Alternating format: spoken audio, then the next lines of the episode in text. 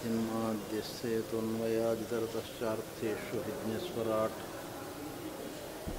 तेने ब्रह्महृदाय आदिकवये मुह्यन्ते यं सूरयः तेजो वारिमृदां यथा विनिमयो यत्सर्गो मृषा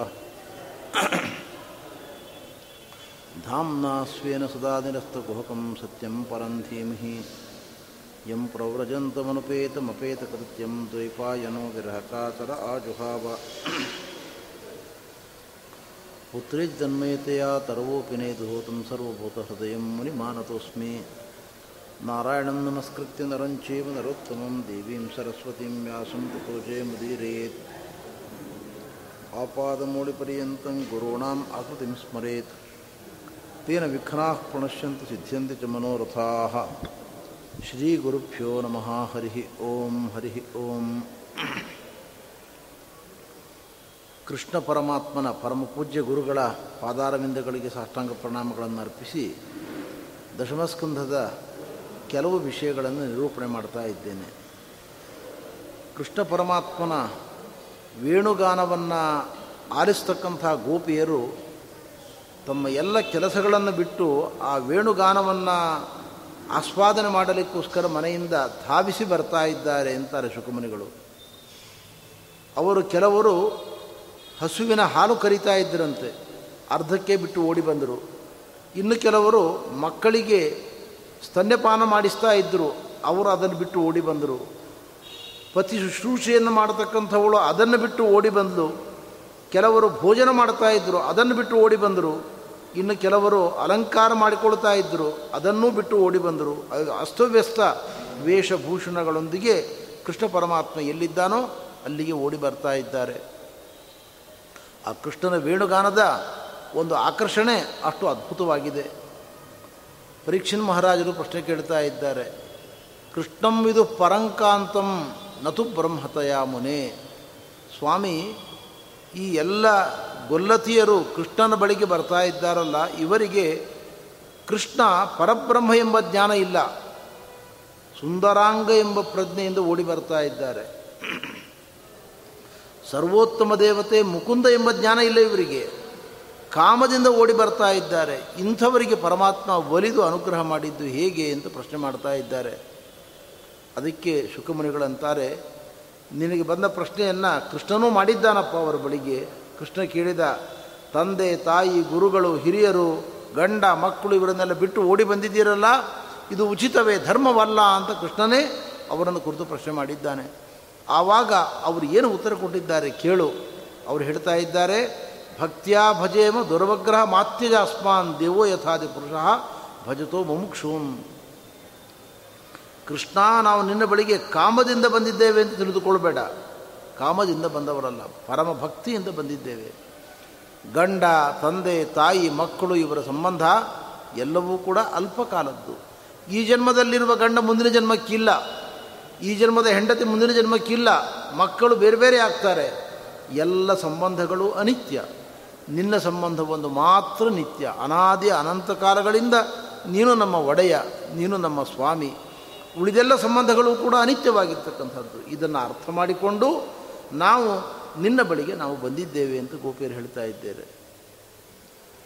ನಾವು ಪತಿ ಮತ್ತು ಅತ್ತೆ ಮಾವಂದಿರ ಸೇವೆ ಮುಂತಾದವುಗಳನ್ನು ಮಾಡ್ತಾನೇ ಇದ್ದೇವೆ. ಅವುಗಳನ್ನೆಲ್ಲ ಯಾಕೆ ಮಾಡಬೇಕು? ಮಾಡುವ ಉದ್ದೇಶ ಏನು? ನಿನ್ನ ಅನುಗ್ರಹಕ್ಕೋಸ್ಕರ. ನೀನೇ ಸ್ವತಃ ಬಂದಾಗ ಅದೆಲ್ಲವನ್ನು ಬಿಟ್ಟು ನಿನ್ನ ಆರಾಧನೆಗೋಸ್ಕರ ಬಂದಿರತಕ್ಕಂಥದ್ದು ತಪ್ಪಲ್ಲ, ನಾವು ನಿನ್ನ ಆರಾಧನೆಗೆ ಬಂದಿದ್ದೇವೆ ಅಂತ ಹೇಳ್ತಾ ಇದ್ದಾರೆ. ಪರಮಾತ್ಮ ಅವರೆಲ್ಲರ ಜೊತೆಗೂ ಕೂಡ ನರ್ತನ ಮಾಡ್ತಾ ಇದ್ದಾನೆ, ಹಾಡು ಹಾಡ್ತಾ ಇದ್ದಾನೆ, ನಾನಾ ರೀತಿಯಿಂದ ವಿಹಾರವನ್ನು ಮಾಡಿ ಅವರಿಗೆಲ್ಲರಿಗೂ ಕೂಡ ಸಂತೋಷವನ್ನು ನೀಡುತ್ತಾ ಇದ್ದಾನೆ. ಪರಮಾತ್ಮನ ಮಾಯೆ ಬಹಳ ವಿಚಿತ್ರ. ಆ ಗೊಲ್ಲತಿಯರಿಗೆಲ್ಲ ಒಂದು ಭಾವನೆ ಬಂತು. ಏನು ಭಾವನೆ ಬಂತು? ನಾವು ಪರಮ ಸುಂದರಿಯರು, ನಮ್ಮ ಸೌಂದರ್ಯವನ್ನು ಕಂಡು ಕೃಷ್ಣ ಮೋಹಿತನಾಗಿದ್ದಾನೆ, ಅದಕ್ಕೋಸ್ಕರ ನಮ್ಮ ಬಳಿಗೆ ಓಡಿ ಬರ್ತಾ ಇದ್ದಾನೆ ಅಂತ ಭಾವಿಸಿಕೊಂಡ್ರು ಅವರು. ಆವಾಗ ಪರಮಾತ್ಮ ಅವರಿಗೆ ಬುದ್ಧಿ ಕಲಿಸಬೇಕು ಅಂತ ಸಂಕಲ್ಪವನ್ನು ಮಾಡಿ ಏನು ಮಾಡಿದ, ಅಲ್ಲಿ ಅಂತರ್ಧಾನ ಹೊಂದಿಬಿಟ್ಟ ಕೃಷ್ಣ. ಎಲ್ಲ ಗೋಪಿಯರ ಜೊತೆಗೆ ನರ್ತನ ಮಾಡ್ತಾ ಇದ್ದ, ನರ್ತನ ಮಾಡುವಾಗ ಒಂದು ಕ್ಷಣ ಅಂತರ್ಧಾನ ಹೊಂದಿಬಿಟ್ಟ. ಯಾವಾಗ ಕೃಷ್ಣ ಅಂತರ್ಧಾನ ಹೊಂದಿದ, ಎಲ್ಲ ಗೋಪಿಯರು ಕೂಡ ಬಹಳ ದುಃಖದಿಂದ ಕಣ್ಣೀರು ಹಾಕಲಿಕ್ಕೆ ಶುರು ಮಾಡಿದರು. ಗಿಡಗಳನ್ನು, ಮರಗಳನ್ನು, ಮಾನವರನ್ನು, ಪಶು ಪಕ್ಷಿಗಳನ್ನು ದಾರಿಯುದ್ದಕ್ಕೂ ಕೇಳ್ತಾ ಹೋದರು. ಎಲ್ಲಿದ್ದಾನೆ ಕೃಷ್ಣ, ನೀವು ಕೃಷ್ಣನನ್ನು ಕಂಡಿದ್ದೀರಾ, ನಮ್ಮ ಕೃಷ್ಣನನ್ನು ಕಂಡಿದ್ದೀರಾ ಅಂತ ಎಲ್ಲರನ್ನೂ ಕೇಳಿಕೊಂಡು ಹೊರಡ್ತಾ ಇದ್ದಾರೆ ಗೋಪಿಯರು. ಇಂಥ ಪ್ರಸಂಗದಲ್ಲಿ ಆ ಗೋಪಿಯರಿಗೆ ವಿಶೇಷವಾದ ಪರಮಾತ್ಮನಿಗೆ ಭಕ್ತಿ, ನಮ್ರರಾಗಿ ಅವರು ಪರಮಾತ್ಮನನ್ನು ಹುಡುಕ್ತಾ ಇದ್ದಾರೆ. ಎಲ್ಲ ಕಡೆಯಲ್ಲೂ ಕೂಡ ಹುಡುಕಿಕೊಂಡು ಕಾಡು ದಾರಿಯಲ್ಲಿ ಹೋಗುವಾಗ ಆಗಿದೆ.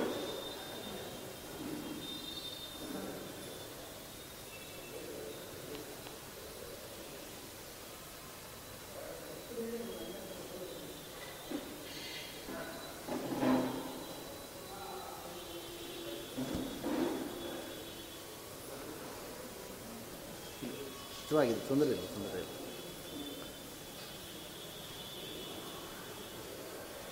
ಕಾಡು ದಾರಿಯಲ್ಲಿ ಪ್ರಯಾಣ ಮಾಡುವಾಗ ಕೃಷ್ಣನ ಧ್ವಜವಜ್ರಾಂಕಿತ ಪದ್ಮಚಿಹ್ನೆಗಳನ್ನು ಕಾಣ್ತಾ ಇದ್ದಾರೆ. ಓ, ಕೃಷ್ಣ ಇಲ್ಲೇ ಎಲ್ಲೋ ಹತ್ತಿರದಲ್ಲಿ ಇದ್ದಾನೆ ಅಂತ ಗೊತ್ತಾಯಿತು. ಅದರ ಪಕ್ಕದಲ್ಲಿ ಯುವತಿಯ ಹೆಜ್ಜೆಗಳು ಕಾಣಿಸ್ತಾ ಇದ್ದಾವೆ. ಬಹಳ ದುಃಖ ಆಯಿತು ಅವರಿಗೆಲ್ಲ. ಕೃಷ್ಣ ಯಾರೋ ಒಬ್ಬ ನಮ್ಮ ಒಳಗಿನ ಸುಂದರ ಯುವತಿಯನ್ನು ಕರೆದುಕೊಂಡು ಹೋಗಿದ್ದಾನೆ, ಅವಳಿಗಿರುವ ಭಾಗ್ಯ ನಮಗಿಲ್ಲ, ನಮ್ಮನ್ನೆಲ್ಲ ತೊರೆದು ಕೃಷ್ಣ ಅವಳ ಜೊತೆಗೆ ಹೋಗಿದ್ದಾನೆ ಅಂತ ಬಹಳ ದುಃಖಪಟ್ಟರು. ಆ ಹೆಜ್ಜೆಗಳನ್ನು ಅನುಸರಿಸಿಕೊಂಡು ಮುಂದೆ ಮುಂದೆ ಹೋಗ್ತಾ ಬಂದಿದ್ದಾರೆ.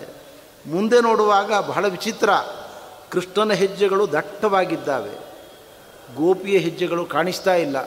ಆವಾಗ ಅರ್ಥ ಆಯ್ತು ಅವರಿಗೆ, ಪ್ರಾಯಃ ಆ ಗೋಪಿ ಕೃಷ್ಣನಿಗೆ ಹೇಳಿರಬೇಕು, ನನಗೆ ಬಹಳ ದೂರ ನಡಿಲಿಕ್ಕಾಗೋದಿಲ್ಲ, ನನ್ನನ್ನು ನೀನು ಬೆನ್ನ ಮೇಲೆ ಹೊತ್ತುಕೋ ಅಂತ ಹೇಳಿರಬೇಕು. ಅದಕ್ಕೋಸ್ಕರ ಕೃಷ್ಣ ಇಲ್ಲಿಂದ ಮುಂದೆ ಅವನ ಹೆಜ್ಜೆಗಳು ದಪ್ಪವಾಗಿದ್ದಾವೆ, ದಟ್ಟವಾಗಿದ್ದಾವೆ, ಗೋಪಿಯ ಹೆಜ್ಜೆ ಕಾಣಿಸ್ತಾ ಇಲ್ಲ. ಇದರಿಂದ ಅರ್ಥ ಆಗುವ ಸಂಗತಿ, ಕೃಷ್ಣ ತನ್ನ ಬೆನ್ನ ಮೇಲೆ ಅವಳನ್ನು ಹೊತ್ತುಕೊಂಡು ಮುಂದೆ ಹೋಗ್ತಾ ಇದ್ದಾನೆ. ಅವಳು ಎಷ್ಟು ಅದೃಷ್ಟಶಾಲಿ, ನಾವೆಲ್ಲ ದುರದೃಷ್ಟವಂತರು ಅಂತ ಬಹಳ ದುಃಖಪಡ್ತಾ ಇದ್ದಾರೆ. ಹಾಗೇ ಕೃಷ್ಣನ ಸ್ತೋತ್ರ ಮಾಡ್ತಾ ಮುಂದೆ ಬರುವಾಗ ಆ ಗೋಪಿ ಸಿಕ್ಕಿಲ್ಲ ಅವರಿಗೆ. ಅವಳನ್ನು ಕೇಳಿದರು, ಏನಮ್ಮ ನೀನು ಕೃಷ್ಣನನ್ನು ಅರಸಿಕೊಂಡು ಬಂದು, ಕೃಷ್ಣನನ್ನು ಹೊತ್ತುಕೊಂಡು ಬಂದ, ಅಂಥ ಕೃಷ್ಣನನ್ನು ಬಿಟ್ಟು ಹೋದದ್ದು ಯಾಕೆ ಅಂತ ಕೇಳಿದ. ಆವಾಗ ಅವಳು ಹೇಳಿದ್ದು, ನಿಮಗೆ ಬಂದ ಅಜ್ಞಾನ ಸ್ವಲ್ಪ ತಡವಾಗಿ ಬಂತು ಅಷ್ಟೇ ನನಗೆ. ನಿಮಗೆಲ್ಲ ಏನಾಯಿತು, ಕೃಷ್ಣ ಪರಮಾತ್ಮನ ಜೊತೆಗೆ ಅರ್ಚನೆ ಮಾಡುವಾಗ ನಾವು ನಿಜವಾದ ಸುಂದರಿಯರು, ನಮ್ಮ ಸೌಂದರ್ಯಕ್ಕೆ ಕೃಷ್ಣ ಆಕರ್ಷಿತನಾಗಿದ್ದಾನೆ ಅನ್ನುವ ಭ್ರಮೆ ನಿಮಗೆ ಬಂತು. ಈ ಭ್ರಮೆ ನನಗೆ ತಡವಾಗಿ ಬಂತು. ಮೊದಲು ನನಗೆ ಅಜ್ಞಾನ ಇರಲಿಲ್ಲ, ಕೃಷ್ಣ ನನ್ನನ್ನು ಕರೆದುಕೊಂಡು ಬಂದ. ಯಾವಾಗ ನನಗೆ ಅಜ್ಞಾನ ಬಂತು, ನನ್ನನ್ನು ತೊರೆದು ಹೊರಟು ಹೋದ. ಸ್ವರಮಣನಾದ ಪರಮಾತ್ಮನಿಗೆ ನಮ್ಮಿಂದ ಏನೂ ಆಗಬೇಕಾದ್ದಿಲ್ಲ ಅಂತ ಆ ಗೋಪಿ ಯಾವಾಗ ಹೇಳಿದ್ಲು, ಇವರೆಲ್ಲರೂ ಕೂಡ ಬಹಳ ದುಃಖಿತರಾಗಿ ಸ್ತೋತ್ರ ಮಾಡಲಿಕ್ಕೆ ಪ್ರಾರಂಭ ಮಾಡಿದ್ದಾರೆ. ಅದನ್ನೇ ಭಾಗವತದಲ್ಲಿ ಗೋಪಿಗೀತಾ ಅಂತ ಬಹಳ ಪ್ರಸಿದ್ಧವಾಗಿರತಕ್ಕಂಥದ್ದು. ಒಂದೆರಡು ಶ್ಲೋಕಗಳನ್ನು ನಾನು ಸ್ಪರ್ಶ ಮಾಡ್ತೇನೆ. ಜಯತಿಥೇಧಿಕಂ ಜನ್ಮನಾವ್ರಜ ಶ್ರೇಯತ ಇಂದಿರಾ ಸಾಧು ತತ್ರಿಹಿ ದೈತ ದೃಶ್ಯತಾಂ ತ್ವಾದಿದೃಕ್ಷತಾಂ ತ್ವಯಿಗತಾಸವಃ ತ್ವಾಂ ವಿಚಿನ್ವತೆ. ಕೃಷ್ಣ, ಯಾವಾಗ ನೀನು ನಂದಗೋಕುಲದಲ್ಲಿ ಅವತಾರ ಮಾಡಿದಿ, ಲಕ್ಷ್ಮೀ ಸನ್ನಿಧಾನ ಜಾಗೃತಗೊಂಡಿತು. ನಿನ್ನ ಹಿಂದೆ ನಿನ್ನ ಪತಿವ್ರತಿಯಾದ ಮಡದಿ ಬಂದೇ ಬರ್ತಾಳೆ. ಎಲ್ಲಿ ನೀನು ಅವತಾರ ಮಾಡಿದೆಯೋ ಎಲ್ಲ ಬಗೆಯ ಸುಭಿಕ್ಷೆ ನಂದಗೋಕುಲದಲ್ಲಿ ಬಂತು. ನಿನ್ನನ್ನು ನೋಡ್ತಕ್ಕಂತಹ ವ್ಯಕ್ತಿಗಳಿಗೆ ತ್ವಯಿ ಗತಾಸವಹ, ಎಲ್ಲ ನಮ್ಮ ಇಂದ್ರಿಯಗಳು ನಿನ್ನಲ್ಲೇ ಲೀನವಾಗಿ ಬಿಟ್ಟಿದ್ದಾವೆ. ನಿನ್ನನ್ನು ಸದಾಕಾಲ ಚಿಂತನೆ ಮಾಡಬೇಕು, ನಿನ್ನ ಗುಣಗಳನ್ನು ಗಾನ ಮಾಡಬೇಕು ಎಂಬತಕ್ಕಂಥ ನಿರ್ಮಲ ಭಕ್ತಿಯಿಂದ ನಿನ್ನನ್ನು ನಾವು ಹುಡುಕ್ತಾ ಇದ್ದೇವೆ. ವ್ರಜಜನಾರ್ಥಿಹನ್ ವೀರಯೋಷಿತಾಂ ನಿಜ ಜನಸ್ಮಯ ಧ್ವಂಸನಸ್ಮಿತ. ವ್ರಜಜನಾರ್ಥಿಹನ್, ನಂದಗೋಕುಲದ ಜನರಿಗೆ ಬಂದಿರತಕ್ಕಂಥ ಆಪತ್ತುಗಳನ್ನು ನೀನು ಪಾರು ಮಾಡಿದ್ದಿ. ಒಬ್ಬರಲ್ಲ ಇಬ್ಬರಲ್ಲ, ನೂರಾರು ಮಂದಿ ರಕ್ಕಸರು ಬಂದರು, ಕಂಸನ ಭೃತ್ಯರು, ಅವರನ್ನೆಲ್ಲ ಸಂಹಾರ ಮಾಡಿ ನಮಗೆಲ್ಲ ಶಾಂತಿಯನ್ನು ಕೊಟ್ಟಿದ್ದಿ.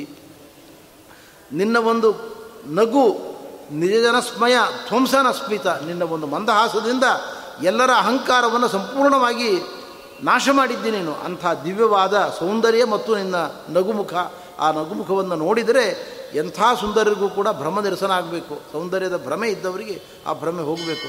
ಅಂಥ ಸೌಂದರ್ಯವುಳ್ಳವನು ನೀನು. ನಾವೆಲ್ಲರೂ ನಿನ್ನ ಕಿಂಕರಿಯರು, ನಿನ್ನ ದಾಸಿಯರು, ನಿನ್ನ ಮಂಗಲಮಯವಾದ ರೂಪವನ್ನು ತೋರಿಸು ಅಂತ ಪ್ರಾರ್ಥನೆ ಮಾಡ್ತಾ ಇದ್ದಾರೆ. ತವ ಕಥಾಮೃತಂ ತಪ್ತಜೀವನಂ ಕವಿಭಿರೀಡಿತಂ ಕಲ್ಮಶಾಪಹಂ. ನಿನ್ನ ಮಂಗಲ ಮಹಿಮೆಯನ್ನು ಕೊಂಡಾಡತಕ್ಕಂಥದ್ದು ಎಂಥ ವ್ಯಕ್ತಿಗಳ ತಪ್ತ ಜೀವನಂ, ಯಾರು ಸಂಸಾರದಲ್ಲಿ ಬೆಂದು ಬಸವಳೆದಿದ್ದಾರೆ ಅವರಿಗೆ ಮರಳಿ ಚೈತನ್ಯವನ್ನು ಕೊಡ್ತಕ್ಕಂಥದ್ದು. ಅಂಗಾಂಗಗಳನ್ನು ಕಳೆದುಕೊಂಡವರು ಅಂಗಾಂಗಗಳನ್ನು ಪಡೆದುಕೊಳ್ತಾರೆ. ಯಾವುದೇ ರೋಗ ಇದ್ದವರು ಕೃಷ್ಣನ ಧ್ಯಾನದಿಂದ, ಕೃಷ್ಣನ ಸ್ಮರಣೆಯಿಂದ, ಗುಣಗಾನದಿಂದ ಎಲ್ಲ ವಿಪತ್ತುಗಳಿಂದ ಪಾರಾಗ್ತಾರೆ ಅಂತ ಹೇಳ್ತಾ ಇದ್ದಾರೆ. ಇದಕ್ಕೆ ಉದಾಹರಣೆಯೇ ಸಂಪಾತಿ ಪಕ್ಷಿ. ರಾಮಾಯಣವನ್ನು ಕಪಿಗಳೆಲ್ಲರೂ ಕೂಡ ಕೊಂಡಾಡುವಾಗ, ರಾಮನ ಕಥೆಯನ್ನು ಹೇಳುವಾಗ ಅವನು ಗೃಧ್ರ ಮೇಲೆ ಇದ್ದ. ಅವನ ಸೂರ್ಯನ ರಶ್ಮಿಗಳಿಂದಾಗಿ ಅವನ ರೆಕ್ಕೆಗಳೆಲ್ಲ ಸುಟ್ಟು ಹೋಗಿದ್ದು. ಹೀಗಾಗಿ ಅವನಿಗೆ ತನ್ನ ರೆಕ್ಕೆಗಳಿಂದ ಹಾರುವ ಸಾಮರ್ಥ್ಯ ಇರಲಿಲ್ಲ. ಅವನಿಗೆ ರಾಮಕಥೆಯನ್ನು ಕೇಳಿದ ಕೂಡಲೇ ಏನಾಯಿತು, ರೆಕ್ಕೆಗಳೆಲ್ಲ ಚಿಗುರಿ ಬಿಟ್ಟು ಮತ್ತೆ ಪುನಃ ಕಪಿಗಳ ಬಳಿಗೆ ಬಂದು ಸೀತಾಮಾತೆ ಇಂಥಲ್ಲಿದ್ದಾಳೆ, ನೀವು ಅವಳನ್ನು ಹುಡುಕಲಿಕ್ಕೆ ಹೋಗ್ಬೋದು ಅಂತ ಮಾರ್ಗದರ್ಶನ ಕೊಟ್ಟ ಅವನು. ಹೀಗೆ ತಪ್ತ ಜೀವನ, ಸುಟ್ಟ ಅಂಗಾಂಗಗಳು ಮರಳಿ ಚೈತನ್ಯವನ್ನು ಪಡೆದುಕೊಳ್ತವೆ. ಜೀವನದಲ್ಲಿ ಬೆಂದು ಬಸವಳಿದವರು ಕೃಷ್ಣನ ಕೃಪೆಯಿಂದ ಅವನ ಮಂಗಲ ಮಹಿಮೆಯನ್ನು ಗಾನ ಮಾಡೋಣದರಿಂದ ಎಲ್ಲ ವಿಪತ್ತುಗಳಿಂದ ಹೊರಗೆ ಬಂದು ಸುಖ ಸಂತೋಷಗಳನ್ನು ಪಡೀತಕ್ಕಂಥವರಾಗ್ತಾರೆ. ಅಂಥ ಪರಮಾತ್ಮನ ಮಂಗಲ ಮಹಿಮೆಯನ್ನು ಅವರೆಲ್ಲರೂ ಕೊಂಡಾಡ್ತಾ ಇದ್ದಾರೆ. ನಿನ್ನ ಮಹಿಮೆ ಶ್ರವಣ ಮಂಗಲಂ ಕಲ್ಮಷ್ ಅಪಹಂ, ಕಿವಿಗೆ ಬಹಳ ಆನಂದವನ್ನು ಕೊಡ್ತಕ್ಕಂಥದ್ದು. ನಮ್ಮ ಎಲ್ಲ ಅನಾದಿ ಕಾಲದ ಕೊಳೆಯನ್ನು, ಅಜ್ಞಾನ ವಿಪರೀತ ಜ್ಞಾನಗಳ ಕೊಳೆಯನ್ನು ಕಳೆದು ಹಾಕತಕ್ಕಂಥದ್ದು. ಭಗವಂತನ ಮಹಿಮೆಯನ್ನು ವಿಸ್ತಾರವಾಗಿ ಕೊಂಡಾಡಿದ್ದಾರೆ ಅವರು. ಪರಮಾತ್ಮ ಅವರ ಭಕ್ತಿಯನ್ನು ಕಂಡು ಮತ್ತೆ ಪುನಃ ಸಾಕ್ಷಾತ್ಕಾರವನ್ನು ಕೊಟ್ಟಿದ್ದಾನೆ. ಕೃಷ್ಣನ ಜೊತೆಗೆ ಎಲ್ಲರೂ ಕೂಡ ವಿಹಾರ ಮಾಡತಕ್ಕಂಥವರಾಗಿದ್ದಾರೆ ಅಂತ ಶುಕಮುನಿಗಳು ಹೇಳ್ತಾ ಇದ್ದಾರೆ. ಈ ಪ್ರಸಂಗದಲ್ಲಿ ಪರೀಕ್ಷಿನ್ ಮಹಾರಾಜರು ಒಂದು ಪ್ರಶ್ನೆಯನ್ನು ಕೇಳ್ತಾ ಇದ್ದಾರೆ. ಧರ್ಮ ಸಂಸ್ಥಾಪನೆಗೋಸ್ಕರ ಅವತಾರ ಮಾಡಿದ ಕೃಷ್ಣ ಪರಸ್ತ್ರೀಯರ ಸಂಘವನ್ನು ಮಾಡಬಹುದೇ, ಅವರ ಜೊತೆಗೆ ವಿಹಾರವನ್ನು ಮಾಡಬಹುದೇ, ಇದು ನ್ಯಾಯವೇ, ಉಚಿತವೇ? ಧರ್ಮವನ್ನು ಜಗತ್ತಿಗೆ ಉಪದೇಶ ಮಾಡಲಿಕ್ಕೋಸ್ಕರ ಅವತಾರ ಮಾಡಿದ ಕೃಷ್ಣನಿಗೆ ಇದು ಯೋಗ್ಯವೇ ಎಂದು ಪ್ರಶ್ನೆ ಕೇಳ್ತಾ ಇದ್ದಾರೆ. ಆವಾಗ ಶುಕಮುನಿಗಳಂತಾರೆ, ನೋಡಪ್ಪ, ದೊಡ್ಡವರು ಮಾಡತಕ್ಕಂತಹ ಕಾರ್ಯಗಳನ್ನು ಅರ್ಥ ಮಾಡಿಕೊಳ್ಳುವಷ್ಟು ಶಕ್ತಿ ನಮಗೆ ಇರುವುದಿಲ್ಲ. ಅವರು ಮಾಡಿದ್ದನ್ನೆಲ್ಲ ನಾವು ಮಾಡಲಿಕ್ಕೆ ಹೋಗಬಾರ್ದು. ಅವರು ಏನನ್ನು ಮಾಡಿ ನೀವು ಇದನ್ನು ಮಾಡಿ ಅಂತ ನಮಗೆ ಆದೇಶ ಕೊಟ್ಟಿದ್ದಾರೋ ಅದನ್ನು ಮಾತ್ರ ನಾವು ಮಾಡಬೇಕು. ನೀನು ಕೇಳ್ತಾ ಇದ್ದೀಯಲ್ಲ, ಒಂದು ವಿಷಯ ಹೇಳ್ತೇನೆ ಕೇಳು. ನನಗೆ ಮಹಾನುಭಾವರಾದ ರುದ್ರದೇವರು ತೊಡೆ ಮೇಲೆ ಪಾರ್ವತಿಯನ್ನು ಕೂಡಿಸಿಕೊಂಡಿದ್ದಾರೆ. ರುದ್ರದೇವರು ಕಾಲಕೂಟ ವಿಷವನ್ನು ಪಾನ ಮಾಡಿ ನಿರ್ವಿಕಾರರಾಗಿದ್ದಾರೆ. ಪರಮಾತ್ಮ ಪೂತನೆಯ ವಿಷವನ್ನು ಪಾನ ಮಾಡಿ ಅನಂತರದಲ್ಲಿ ನಾನಾ ಬಗೆಯ ವಿಹಾರಗಳನ್ನು ಮಾಡಿದ್ದಾನೆ. ವಿಷಪಾನ ಮಾಡಿ ಬದುಕಿ ಉಳಿದ್ರೆ ನೀವು ಅದನ್ನು ಮಾಡಬಹುದು. ಇದರ ತಾತ್ಪರ್ಯ ಏನು ಅಂದರೆ, ದೊಡ್ಡವರು ಮಾಡಿದ್ದನ್ನೆಲ್ಲ ನಾವು ಮಾಡಲಿಕ್ಕೆ ಹೋಗಬಾರ್ದು. ಯಾವುದನ್ನು ಮಾಡು ಅಂತ ನಮಗೆ ಆದೇಶ ಕೊಟ್ಟಿದ್ದಾರೆ ಅದನ್ನಷ್ಟೇ ನಾವು ಮಾಡಬೇಕು. ಕೃಷ್ಣ ಪರಮಾತ್ಮನ ಈ ಚರ್ಯೆ ಬಗ್ಗೆ ನೀನು ಆಕ್ಷೇಪ ಎತ್ತಾ ಇದ್ದೀಯಲ್ಲ, ನಿಜವಾಗಿ ಯಾರು ಆಕ್ಷೇಪ ಮಾಡಬೇಕು ಇದರ ಬಗ್ಗೆ? ಅವರ ಗಂಡಂದಿರು, ಅತ್ತೆ ಮಾವಂದಿರು. ಅವರನ್ನು ಹೋಗಿ ಕೇಳಿದರೆ ಹೇಳ್ತಾರಂತೆ, ನನ್ನ ಮಡದಿ ಮನೆಯಲ್ಲೇ ಇದ್ದಾಳೆ, ಕೃಷ್ಣನ ಬಳಿಗೆಯಲ್ಲಿ ಹೋಗಿದ್ದಾಳೆ ಅವಳು ಅಂತ ಹೇಳ್ತಾರವರು. ಮನ್ಯಮಾನಾಹ ಸ್ವಪಾರ್ಶ್ವಸ್ಥಾನ್, ನಮ್ಮ ಮನೆಯಲ್ಲೇ ಇದ್ದಾರೆ, ಮಾಡಬೇಕಾದ ಕರ್ತವ್ಯಗಳನ್ನು ಸಮರ್ಪಕವಾಗಿ ಮಾಡ್ತಾ ಇದ್ದಾರೆ ಅವರು. ಎಂದೂ ನನ್ನ ಪತ್ನಿ ಮನೆ ಬಿಟ್ಟು ಹೋಗೇ ಇಲ್ಲ ಅಂತ ಹೇಳ್ತಾನೆ ಅವನು ಗಂಡ. ಅತ್ತೆ ಮಾವಂದರು, ಇದರ ಅರ್ಥ ಏನು? ಅವರು ಒಂದು ಅರ್ಥದಲ್ಲಿ ಸಾಂಶ ಜೀವರು. ಒಂದು ರೂಪದಿಂದ ಮನೆಯಲ್ಲಿದ್ದು ತಮ್ಮ ಕರ್ತವ್ಯಗಳನ್ನೂ ಮಾಡ್ತಾ ಇದ್ದಾರೆ, ಇನ್ನೊಂದು ರೂಪದಿಂದ ಕೃಷ್ಣನ ಬಳಿಗೆ ಇದ್ದು ನಾನಾ ಬಗೆಯ ವಿಹಾರವನ್ನೂ ಮಾಡ್ತಾ ಇದ್ದಾರೆ. ಅಥವಾ ದೈಹಿಕವಾಗಿ ಮನೆಯಲ್ಲೇ ಇದ್ದಾರೆ, ಮಾನಸಿಕವಾಗಿ ಕೃಷ್ಣ ಪರಮಾತ್ಮನ ಬಳಿಗೆ ಇದ್ದಾರೆ ಅಂತೂ ಕೂಡ ನಾವು ಅರ್ಥ ಮಾಡಿಕೊಳ್ಬೋದು. ಹೀಗೆ ಪರಮಾತ್ಮನ ದಿವ್ಯ ಮಹಿಮೆಯನ್ನು ನಾವು ತಿಳಿದುಕೊಳ್ಬೇಕಪ್ಪ. ಯಾರು ಕೃಷ್ಣ ಪರಮಾತ್ಮ ವೃಜಸ್ತ್ರೀಯರ ಜೊತೆಗೆ ಮಾಡಿರತಕ್ಕಂಥ ವಿಹಾರವನ್ನು ನೆನೆದುಕೊಳ್ತಾ ಇದ್ದಾರೆ, ಅವರು ಕಾಮಬಾಣಗಳಿಂದ ನಾನಾ ಬಗೆಯ ವಿಕಾರಕ್ಕೆ ಒಳಪಟ್ಟಿದ್ದರೆ ಆ ವಿಕಾರದಿಂದ ಮುಕ್ತರಾಗ್ತಾರೆ ಅಂತ ಶುಕಮುನಿಗಳು ಹೇಳ್ತಾ ಇದ್ದಾರೆ. ಭಕ್ತಿಂಪರಾಂ ಭಗವತಿ ಪ್ರತಿಲಭ್ಯ ಕಾಮಂ ಹೃದ್ರೋಗಂ ಆಶು ಅಪಹಿನೋತಿ. ಹೃದಯದ ಒಂದು ದೊಡ್ಡ ರೋಗ ಅಂದರೆ ಕಾಮ, ವಿಕೃತ ಕಾಮ. ಆ ಕಾಮದಿಂದ ಮುಕ್ತಿಯನ್ನು ಪಡೆದುಕೊಳ್ತಕ್ಕಂಥವರಾಗ್ತಾರೆ. ಅಂಥ ಕೃಷ್ಣನ ಮಹಿಮೆಯನ್ನು ನಾನು ನಿನಗೆ ತಿಳಿಸ್ತಾ ಇದ್ದೇನೆ ಅಂತಾರೆ. ಕೃಷ್ಣ ಪರಮಾತ್ಮನ ದಿವ್ಯವಾದ ವೇಣುಗಾನ ನಡೆಯುವಾಗ ದೇವತೆಗಳು ವಿಮಾನಾರೂಢರಾಗಿ ಆಸ್ವಾದನೆ ಮಾಡ್ತಾ ಇದ್ದಾರಂತೆ. ಒಬ್ಬರಿಬ್ಬರಲ್ಲ, ಎಲ್ಲ ದೇವತೆಗಳು ಆಕಾಶ ಮಾರ್ಗದಲ್ಲಿ ಕುಳಿತುಕೊಂಡು ವೇಣುಗಾನವನ್ನು ಆಲಿಸ್ತಾ ಇದ್ದಾರಂತೆ. ಸ್ವಾಮಿಗಳು ಹೇಳ್ತಾರೆ ಇಲ್ಲಿ, ಸುಮನಸಸ್ತದು ಪಧಾರ್ಯ ಸುರೇಶಾ ಶಕ್ರಶರ್ವ ಪರಮೇಷ್ಠಿ ಪುರೋಗಾ ಕವಯ ಆನತ ಕಂಧರ ಗಾತ್ರ ವಿಸ್ಮಯಂ ಯಯು ಅನಿಶ್ಚಿತ ತತ್ವಾ. ಈ ಶ್ಲೋಕವನ್ನು ವಾದರಾಜ ಸ್ವಾಮಿಗಳು ಸುಮಾರು 10-20 ಕಡೆಗಳಲ್ಲಿ ತಮ್ಮ ಗ್ರಂಥಗಳಲ್ಲಿ ಉಲ್ಲೇಖ ಮಾಡಿದ್ದಾರೆ. ಈ ಶ್ಲೋಕ ವಿಷ್ಣು ಪಾರಮ್ಯವನ್ನು ತುಂಬ ಚೆನ್ನಾಗಿ ಸಮರ್ಥನೆ ಮಾಡುವ ಶ್ಲೋಕ ಇದು. ಬ್ರಹ್ಮಾದಿ ದೇವತೆಗಳು ಎಲ್ಲರೂ ಬಂದಿದ್ದಾರೆ ನೋಡಿ ಅಲ್ಲಿ. ತಾರತಮ್ಯ ಶಕ್ರ ಶರ್ವ ಪರಮೇಷ್ಠಿ ಪುರೋಗಾಹ, ಇಂದ್ರದೇವರು, ರುದ್ರದೇವರು, ಬ್ರಹ್ಮದೇವರು ಇವರೆಲ್ಲರೂ ಬಂದಿದ್ದಾರೆ, ಸಪತ್ನಿಕರಾಗಿ ಬಂದಿದ್ದಾರೆ. ಕೃಷ್ಣನ ವೇಣುಗಾನ ನಡೆಯುವಾಗ ಆನಂದದಿಂದ ಸರ್ಪದಂತೆ ತಲೆ ಆಡಿಸ್ತಾ ಇದ್ದಾರೆ. ಎಲ್ಲ ವೇಣುಗಾನ ಮುಗಿದ ಕೂಡಲೇ ಚರ್ಚೆ ಪ್ರಾರಂಭ ಆಯಿತು. ಯಾವ ರಾಗದಲ್ಲಿ ನುಡಿಸಿದ, ಯಾವ ತಾಳ, ಏನು ಹಾಡು ಅಂತ ಚರ್ಚೆ ಪ್ರಾರಂಭ ಆಯಿತು. ಯಾರಿಗೂ ಗೊತ್ತಾಗಲಿಲ್ಲ. ಸರ್ವಜ್ಞರಾದ ದೇವತೆಗಳಿಗೆ ಪರಮಾತ್ಮನ ರಾಗ ತಾಳಗಳ ಜ್ಞಾನ ಇಲ್ಲ ಅಂದರೆ ಜಗಜ್ಜನ್ಮಾದಿ ಕಾರಣನಾದ ಪರಮಾತ್ಮನ ವೈಭವವನ್ನು ಇವರು ಏನು ತಾರೆ ತಿಳಿದಿಯಾರೋ ಅಂತ ವಾದರಾಜ ಸ್ವಾಮಿಗಳು ಉದ್ಗಾರ ತೆಗಿತಾರೆ ಅಲ್ಲಿ. ಕಷ್ಪನಂ ಯಯು ಅನಿಶ್ಚಿತ ತತ್ವಾಹ, ಪರಮಾತ್ಮನ ರಾಗ ತಾಳಗಳನ್ನು ತಿಳಿಯಲಾಗದವರು ಜಗಜ್ಜನ್ಮಾದಿ ವೈಭವವನ್ನು ಯಾರು ತಾನೇ ತಿಳಿಯಬಲ್ಲರು? ತಿಳಿಯಲಿಕ್ಕೆ ಸಾಧ್ಯ ಇಲ್ಲ. ಅಂತಹ ಅನಂತವಾದ ವ್ಯಕ್ತಿತ್ವ ಉಳ್ಳವರು ಪರಮಾತ್ಮ ಅಂತ ಇಲ್ಲಿ ಬಹಳ ವಿಶೇಷವಾಗಿ ವರ್ಣನೆ ಮಾಡಿದ್ದಾರೆ. ಪರಮಾತ್ಮನ ವಿಹಾರ ಕಾಲದಲ್ಲಿ ಅವರ ಮುಖ ಚಂದ್ರನಂತೆ ಶೋಭಾಯಮಾನವಾಗಿದೆ ಅಂತ ಹೇಳ್ತಾ ಇದ್ದಾರೆ. ಬದರ ಪಾಂಡು ಬದನೋ ಮೃದುಗಂಡಂ. ಬದರ ಅಂದರೆ ಬೋರೆ ಹಣ್ಣು ಅಂತ ಸಾಮಾನ್ಯವಾದ ಅರ್ಥ. ಆಚಾರ್ಯರು ಒಂದು ವಿಶೇಷವಾದ ವ್ಯಾಖ್ಯಾನವನ್ನು ಮಾಡ್ತಾರೆ ಇಲ್ಲಿ. ಮಾನವೋ ಬದರ ಸಿಂಧು ಶಶಿನಸ್ತು ತ್ರಿನಾಮಕಂ. ಚಂದ್ರನ ಒಳಗಿರುವ ಭಗವಂತನಿಗೆ 3 ರಹಸ್ಯ ನಾಮಗಳು. ಈ ನಾಮಗಳನ್ನು ತಿಳಿದುಕೊಂಡರೆ ರೋಗದಿಂದ ಮುಕ್ತಿ ಉಂಟಾಗ್ತದೆ ಅಂತ ಆಚಾರ್ಯರು. ಮಾನವ ಬದರ ಸಿಂಧು. ಮಾನವ ಅಂದರೆ ಜ್ಞಾನವನ್ನು ಕರುಣಿಸುವವನು ಅಂತ ಅರ್ಥ. ಪರಮಾತ್ಮನು ನಮಗೆ ನಿರ್ಮಲವಾದ ಜ್ಞಾನವನ್ನು ಕೊಡುವವನು ಗುರುಗಳ ಮೂಲಕವಾಗಿ. ಆದ್ದರಿಂದ ಅವನನ್ನು ಮಾನವ ಅಂತ ಉಪಾಸನೆ ಮಾಡಬೇಕು. ಬದರ ಅಂದರೆ ಬದಿಸ್ಥೈರ್ಯ. ಯಾವ ಜ್ಞಾನವನ್ನು ಗುರುಗಳ ಮೂಲಕವಾಗಿ ನಮಗೆ ದೇವರು ಕೊಟ್ಟಿದ್ದಾನೋ ಅದು ಸ್ಥಿರವಾಗಿ ಉಳಿಬೇಕು, ಮಲಿನಗೊಳ್ಳಬಾರ್ದು, ಮರೆತು ಹೋಗಬಾರ್ದು. ಆ ಅನುಗ್ರಹ ಮಾಡಲಿಕ್ಕೋಸ್ಕರ ಅವನನ್ನು ಬದಿರ ಅಂತ ಉಪಾಸನೆ ಮಾಡಬೇಕು. ಮಾನವೋ ಬದರಹ ಬದರಹ ಅಂತ ಉಪಾಸನೆ ಮಾಡಬೇಕು. ಮುಂದೆ ನಮ್ಮ ಇಂದ್ರಿಯಗಳೆಲ್ಲವೂ ಕೂಡ ಅವನಲ್ಲಿ ಪ್ರವಹಿಸಬೇಕು, ಅವನ ಕಡೆಗೆ ಸಂಪೂರ್ಣವಾಗಿ ಕೇಂದ್ರೀಕೃತವಾಗಬೇಕು. ಅದಕ್ಕೋಸ್ಕರ ಸಿಂಧು ಚಂದನಾಥ್ ಸಿಂಧು, ನಮ್ಮ ಎಲ್ಲ ಇಂದ್ರಿಯಗಳು ನಿನ್ನಲ್ಲಿ ಪ್ರವಹಿಸಲಿ ಅಂತ ಈ 3 ಗುಣಗಳನ್ನು ದೇವರಲ್ಲಿ ಉಪಾಸನೆ ಮಾಡಬೇಕು. ಅದರಿಂದ ಎಲ್ಲ ರೋಗಗಳಿಂದ ಮುಕ್ತಿ ಆಗ್ತದೆ ಅಂತ ಆಚಾರ್ಯ ಹೇಳಿದ್ದಾರೆ ಇಲ್ಲಿ. ಹೀಗೆ ಪರಮಾತ್ಮನ ಅನೇಕ ಅವತಾರಗಳನ್ನು ಶುಕಮುನಿಗಳು ಇಲ್ಲಿ ವರ್ಣನೆ ಮಾಡಿದ್ದಾರೆ.